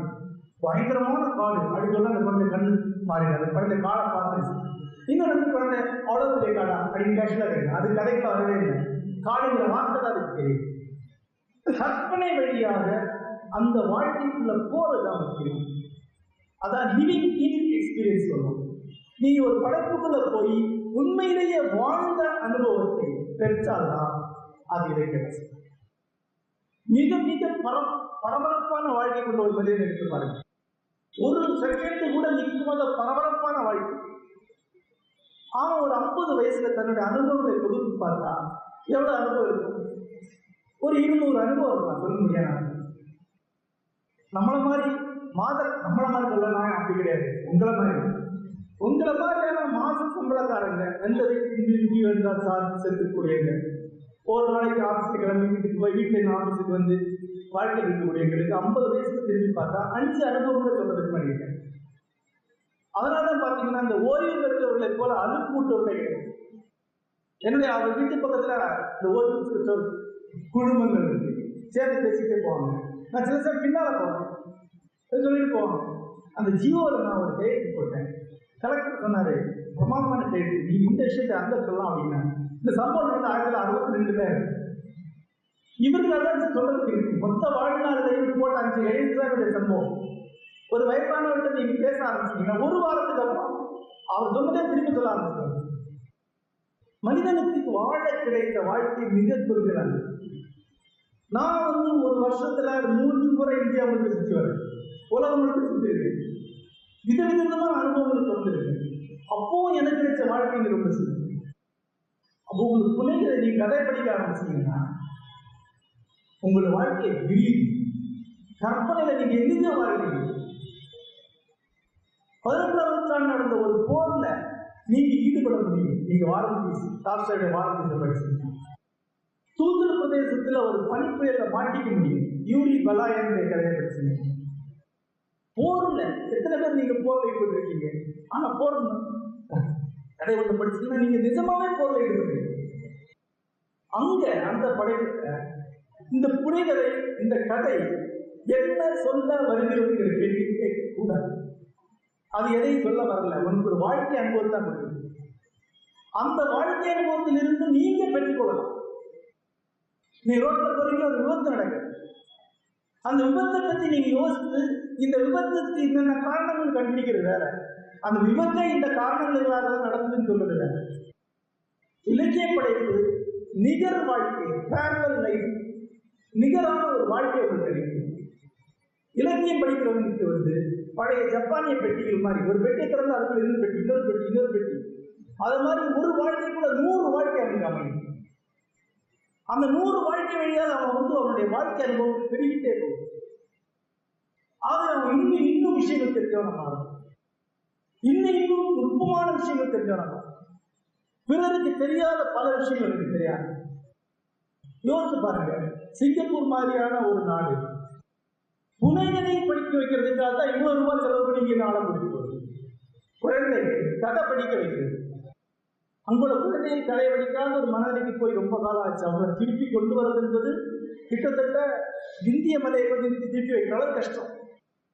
ஆனாலும் முயற்சி பண்றேன். ஒரு வருஷத்துல சிங்கப்பூர்ல இலக்கிய விழாக்கள் இரண்டு நடந்து அரசாங்கம் நடத்தக்கூடிய விழாக்கள் மாவட்ட இலக்கிய விழாக்கள். நீங்க கூட இப்ப போயிட்டு இருக்கீங்க. பொன் வாசல் போயிட்டு. நாடக விழாக்கள் ரெண்டு நடக்குது. திரைப்பட விழாக்கள் ரெண்டு நடக்குது. கவிதை விழா நடக்குது. நாட்டுப்புற கலை விழா ஒரு வருஷத்துல ஏறத்தாழ இருபத்தைந்து ஃபெஸ்டிவல்ஸ் ஃபார் லிட்ரேச்சர் ஆர்ட்ஸ் கொரியால ஒரு வருஷத்துல இருபத்தஞ்சு விழா ஏன்? கற்பனை செய்ய கற்றுக் கொடுக்கிறது. ஏன்னா அது இல்லைன்னு நாட்டில் கட்டம் கிடையாது. அந்த விழாவில் சீன கலாச்சார கலாச்சாரத்துறை தலைவராகிய சீனர் பேசினார். ஏன் புத்தகம் படிக்கணும்? ஏன் கதை படிக்கணும்னு சொல்றேன் ஒரு ஆர்கிடெக்ட் ஒரு வீடை டிசைன் பண்றான். அந்த வீட்டில் மக்கள் எப்படி வாழ்வார்கள் நம்மளால கற்பனை பண்ண முடியலன்னா அவன் எந்த வீடு டிசைன் பண்ணுவான்? அந்த வீட்டுல ஐம்பது வருஷத்துக்கு பிறகு மக்கள் எப்படி வாழ்வார்கள் கற்பனை பண்ண முடியலன்னா அவன் எப்படி வீடு டிசைன் பண்ணுவான்? ஆக வீடை டிசைன் பண்றதுக்கு நம்மளால முடியாது போற போக்குல வேலை சொன்னாரு ஷாக்கான வழி இங்க இருக்கக்கூடிய இவ்வளவு சிங்கப்பூரின் கட்டங்கள். காங்கிரீட் எவ்வளவு செலவழிக்கப்பட்டிருக்கோ ஏறத்தாழ அதே அளவு பைசா அதே அளவு பணம். டிசைன்ஸ் மாத்திரம் செலவழிச்சிருக்கோம் அந்த டிசைனை ஆண்டவர்கள் ஐரோப்பாவில் தான் ஈஸியாக பண்ணிருக்கோம் மூளை அவர்கள் உலகத்தில் மிக மதிப்பு மிகுந்தா இருக்கிறது கற்பனை. உலகத்தில் மிக அதிகமாக விலைக்கு விற்கப்படக்கூடியது கற்பனை. எந்த டைமண்டுக்கு கற்பனை விலை கிடையாது. ரவுலிங்கிற அம்மா காரிப்பாட்டுங்கிற தொடர்பு கிடையாது. அந்த அம்மா சம்பாதித்த காசு. எத்தனை டைமண்ட் வாங்கின யோசிச்சு பாருங்க. அப்போ அந்த அந்த அம்மாவுடைய கற்பனைக்கு எவ்வளவு டைமண்ட் சமம்? கற்பனை இல்லைன்னா உங்களுக்கு புது கருத்து வருது அது எந்த துறையா இருந்தாலும் சரி. புதுசா கற்பனை பண்றது இருக்குல்ல அதுக்கான பயிற்சி தான் இலக்கியத்தில் மனிதனுடைய வாழ்க்கையை அடுத்த காலகட்டத்தில் அன்றாட வாழ்க்கையில சின்ன சின்ன துன்பங்களை ஒரு சாலை வடிவமைப்பதற்கே கற்பனை கிடையாது நாம சாலை வடிவமைக்கிறது கிடையாது. நாம டிசைன்ஸ் அப்படியே காப்பி பண்ணி தான் சாலை கொடுக்குது ஒரு சாலை வடிவத்தில் எப்படி பயணிகள் போவாங்க? மனதில் மனநிலை என்னவா இருக்கும்? கற்பனை பண்ண வேண்டியது. இந்த கற்பனை வழியாக தான் புதிய உருவாகி அதுக்கு தான் இலக்கிய வாசிப்பு இலக்கிய வாசிப்புடைய முதல் பகுதி சஸ்பென்ஷன் ஆஃப் டிஸ்பிலிட்டி ரெண்டாவது லிவிங் எக்ஸ்பீரியன்ஸ் வாழ்ந்து அடைய ஒரு நாவலில் எல்லா கதாபாத்திரங்களும் நீங்க உங்களை கற்பனை பண்ணிட்டீங்கன்னா நீங்க சிறந்த வாசகர். அதுக்குள்ள நீங்க வாழ்க்கணும் உணர்ச்சி அடையுங்க அழுவீங்க அடுத்த கேள்வி. இது வந்து சாதாரணமா தமிழகத்துல பல பேர் சொல்லக்கூடியது. நான்லாம் அவ்வளோ சீரியஸாக எல்லாம் படிக்கிறது இல்லைங்க. ஒரே ஃபீலிங் ஆகிடுங்க ஆமாம் வாழ்க்கையில் ஆயிரம் பிரச்சனை. அதனால ஜாலியாக அதை வடிவேலி காமெடி பார்க்குறது. அதான் மூன்றாவது விஷயம் சொல்ல வரேன். ஒரு இலக்கிய படைப்போ ஒரு மேலான சினிமாவோ உங்களுக்கு கொடுக்கக்கூடிய துயரம் என்பது நேரடியான துயரம் கிடையாது அது கதாசிஸ் என்று அதை வந்து சாக்கட்டி சொல்றாங்க. கதாசிஸ் கதாசிஸ் என்றால் நீங்கள் அந்த கதாபாத்திரமாக உருமாறி அதனுடைய தீரங்களை நடிக்கிறீங்க அப்ப நீங்களுக்கு தீரம் தான் வருது. ஆனா அந்த தீரம் இன்பம். அதன் வழியாக நீங்க ஒரு நெடுங்கால துன்பத்தை ஒரு குறிப்பிட்ட காலகட்டத்தில் அடைந்து அந்த துன்பத்தை அடைந்ததன் வழியாக கிடைக்கக்கூடிய அனைத்து ஞானங்களை அடைந்து கொண்டு அங்க ஒரு லேர்னிங் எக்ஸ்பீரியன்ஸ் ஒருவர் தன்னை துயரங்களுக்கு ஆட்படுத்தி புனிதப்படுத்திக் கொள்வது அதான் கடைசி இப்போ நீங்க ஆயிரம் டிகிரி டெம்பரேச்சர் கொண்ட ஒரு அறைக்குள்ள போனாதான் உங்க உடம்புல ஒரு நோய் குணமாகும். அப்போ ஒரு டாக்டர் சொல்றாரு ஆ நீங்க போக வேண்டாங்க. உங்க சட்டையை மட்டும் அதுக்குள்ள போட்டா போதும். உங்க நோய் குணமாயிடும் சொல்றாங்க. அது எவ்வளவு பெரிய வாய்ப்பு? அதுதான் கடைசி. நீங்க போறது இல்லை உங்களுடைய பதில் அந்த சட்டம் உள்ள அந்த தீர்த்தை அடையுது உலகம் முழுக்க டிராஜடிகள் தான் இலக்கியத்தில் மிக அதிகம். எதிர்மறையா விஷயங்கள் சொல்லக்கூடிய துயரத்தை எழுதக்கூடிய படைப்புகள் தான் எண்ணிக்கையில் மிக அதிகம். ஏனென்றால் கதாசிஸ் அங்கதான் மிக எளிமையான மகிழ்ச்சிகள் வடிவேலு காமெடியில கதாசிஸ் கிடையாது ஒரு படைப்பு உங்களை உலுக்கினாங்க. உங்களை நிம்மதியில கழிச்சாரா உங்களுடைய ஆறாம் சீண்டி பல நாட்கள் தூக்கத்தை தொலைக்க வச்சாரா? அது உங்களை பாதிப்புனார் பத்து வருஷத்துக்கு அப்புறம் ஒரு படைப்பு நீங்க சொல்றீங்கன்னா அது உங்களுடைய தூக்கத்தை தொலைக்க வச்ச படைப்பாங்க நிம்மதியில கிடைச்ச படைப்பாங்க அப்ப நிம்மதியை இருக்கணும்னா இருந்துட்டு போங்க. அறுபத்தஞ்சு வயசுக்கு மேல நிம்மதியா இருந்துட்டு போங்க. அது பிரச்சனை கிடையாது.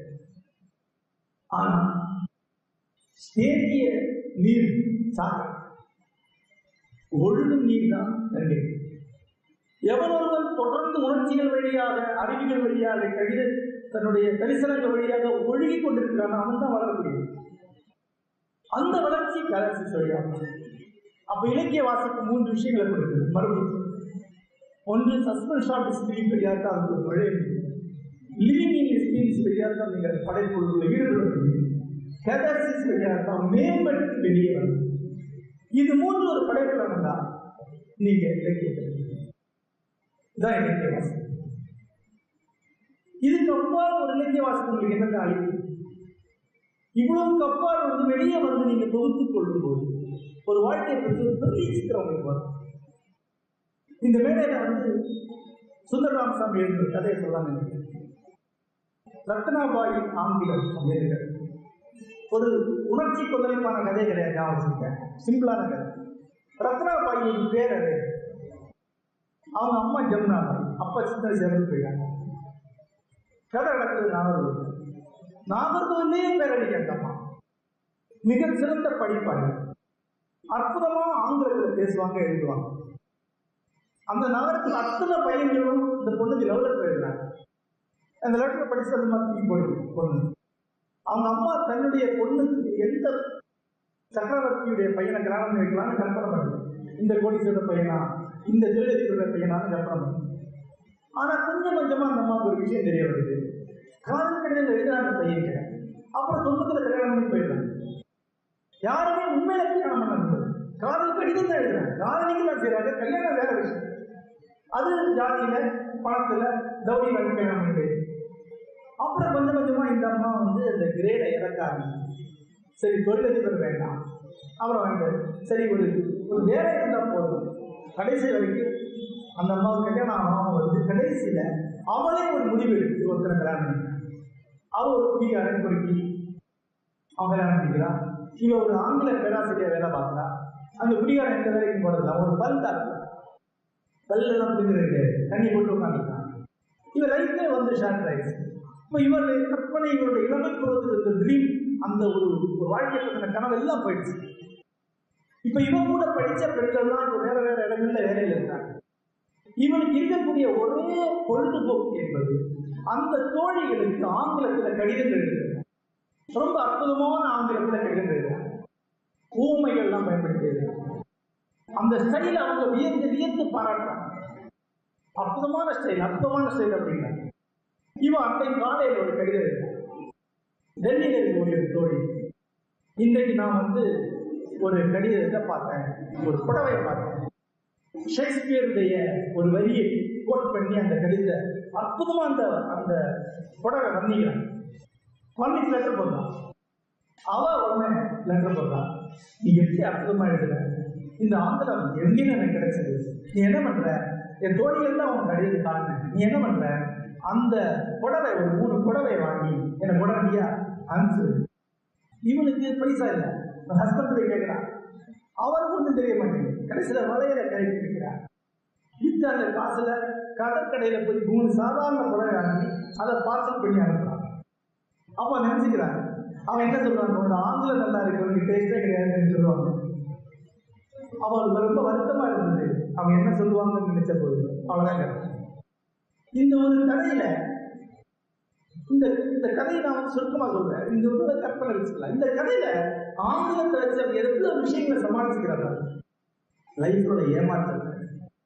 இந்த ஆங்கிலத்தில் இருக்கக்கூடிய அந்த ஃப்ளோபரியான ஆங்கிலம் இருக்குல்ல கற்பனை நிறைஞ்ச சிக்கலான ஒரு ஆங்கிலம் எதுக்கா பேசுறாங்க இவ்வளவு பெரிய ஏமாற்றம் லைஃப் நாம வாழ்க்கையில் எப்பவுமே மிகை உணர்ச்சிகளை மேல அலங்காரங்களை ஏன் சொல்லுவோம்னா அது நமக்கு நம்பிக்கை இல்லைன்னா நமக்கு ஒண்ணு சொன்னதுக்கு இல்லைன்னா பொய் சொல்வதற்கு தான் மொழி இவ்வளவு ரத்னாவாயின் ஆங்கிலம் என்பது ஒரு பொய். அவர் தன்னை பற்றி தன் வாழ்க்கையை பற்றி கடிதங்கள் வழியாக அவர் பொய்ய உருவாக்குறார் அதுக்கு தான் அவ்வளவு நல்ல ஆங்கிலம் சொல்லுவாங்க. இந்த கதையிலிருந்து நீங்க எவ்வளவு செயலுக்கு போகலாம். மனித வாழ்க்கையில மொழியை எப்படியெல்லாம் வந்து நம்மை மறைக்கிறது பயன்படுத்தும் மொழியை விஷயங்களை சொல்றதுக்கு பயன்படுத்துறோமா? மறைக்கிறதுக்கு பயன்படுத்துறோமா? தொண்ணூத்தி ஒன்பது சதவீத விஷயங்களை மறைக்கிறதுக்கு தான் மொழியை பயன்படுத்துறோம். ஒருத்தர் வீட்டுக்கு வர வாங்க வாங்க என்ன பார்த்து சொல்லாச்சு இந்த மாதிரியான வார்த்தைகள். ஆனா ஒரு மாதிரி உபச்சார வார்த்தைகள். மிகையா இமோஷனல் வார்த்தை வாழ்க்கை உயிரே உங்ககிட்ட தான் வச்சிருக்கேன் அப்படிங்கிறது. பெரும்பாலான விஷயங்கள் நம்முடைய உண்மைகளை மறைக்கிறதுக்காக தான் மொழிகள். அது இந்த கதையில இருந்து இன்னொரு பாடத்துல படிச்சீங்கன்னா மொத்த இந்தியாவே ஆங்கிலத்தை எடுத்து பயன்படுத்துது என்னோட நண்பர் ராய் மக்சர் ஆங்கில எழுத்தாளர். லண்டன்ல இருக்கிறார் இந்தியாவுக்கு வந்து ஹிந்து பத்திரிகை படிக்க மாட்டார். ஹிந்து பத்திரிகை புறக்கணிக்கல இந்தியன் எக்ஸ்பிரஸ் படிப்பார் ஏன்னு கேட்டால் ஹிந்து பத்திரிகை ஆங்கிலம் ரொம்ப செயற்கையான ஆங்கிலம். இல்லவரை இங்கிலீஷ் அப்படிங்கிறது அதாவது வைரமுத்துடைய தமிழ் மாதிரி. ஆனால் படிக்க முடியாது. அப்ப நான் சொன்னேன் இந்த ரத்னாபாய் ஆங்கில கதையை அவன்கிட்ட சொன்னேன். எங்களுக்கு அவ்வளவு ஏமாற்றம் இருக்குங்க அவ்வளவு தோல்வி இருக்குங்க. அவன் தான் நாங்க இங்கிலீஷ் எழுதுறோம். எங்களுக்கு மட்டும் எல்லாம் சரியா இருந்தா நாங்களும் சிம்பிளான இங்கிலீஷ் தான் எழுதுறோம். அவர் சிரித்தார் இப்படி இந்த ஒரு சின்ன கதை இது ஒரு வாழ்க்கையில ஒரு துண்டு தான் சொல்லுது ஒரு நல்ல வாசகம் இதிலிருந்து வேற வேற வெள்ளங்கள் திறக்கிறது வேற வேற வழிகள் திறக்கிறது இந்தியாவுடைய சமூக வாழ்க்கையை இந்த கதை எடுக்க இந்தியாவுடைய பெண்களுடைய கடந்த நூறு வருஷத்துடைய வாழ்க்கையோட மாற்றத்துக்கு ஒரு கதையில் எடுக்கிறது அப்படி எடுக்கும்போது தான் நாம் முழுமையான வாசகம் தான் அப்ப இலக்கிய வாசிப்புன்னு சொல்லும்போது முதல்ல சஸ்பென்ஷன் இருக்கு லிவிங் மாதிரியே ஒரு படைப்புல இருந்த நுட்பமான கூறுகளை அதுல இருந்த நுட்பமா மறைக்கப்பட்ட விஷயங்களை எடுத்துக்கொண்டு விரிவாக்கம் செய்வது. அதிலிருந்து கூடுமானவரை அதிகமான தொலைவுக்கு பயணம் செய்வது என்பது இலக்கிய வாசிப்புடைய மிக முக்கியமான அம்சம். இந்த உரையை நிறைவு செய்யும் இது ஒரு சொல்ல திருப்பி சொல்லி சொல்லாத நினைக்கிறேன். ஒன்று புத்தகங்களை வாசிக்கிறது என்பது. நீங்க அழிக்கக்கூடிய உழைப்பு?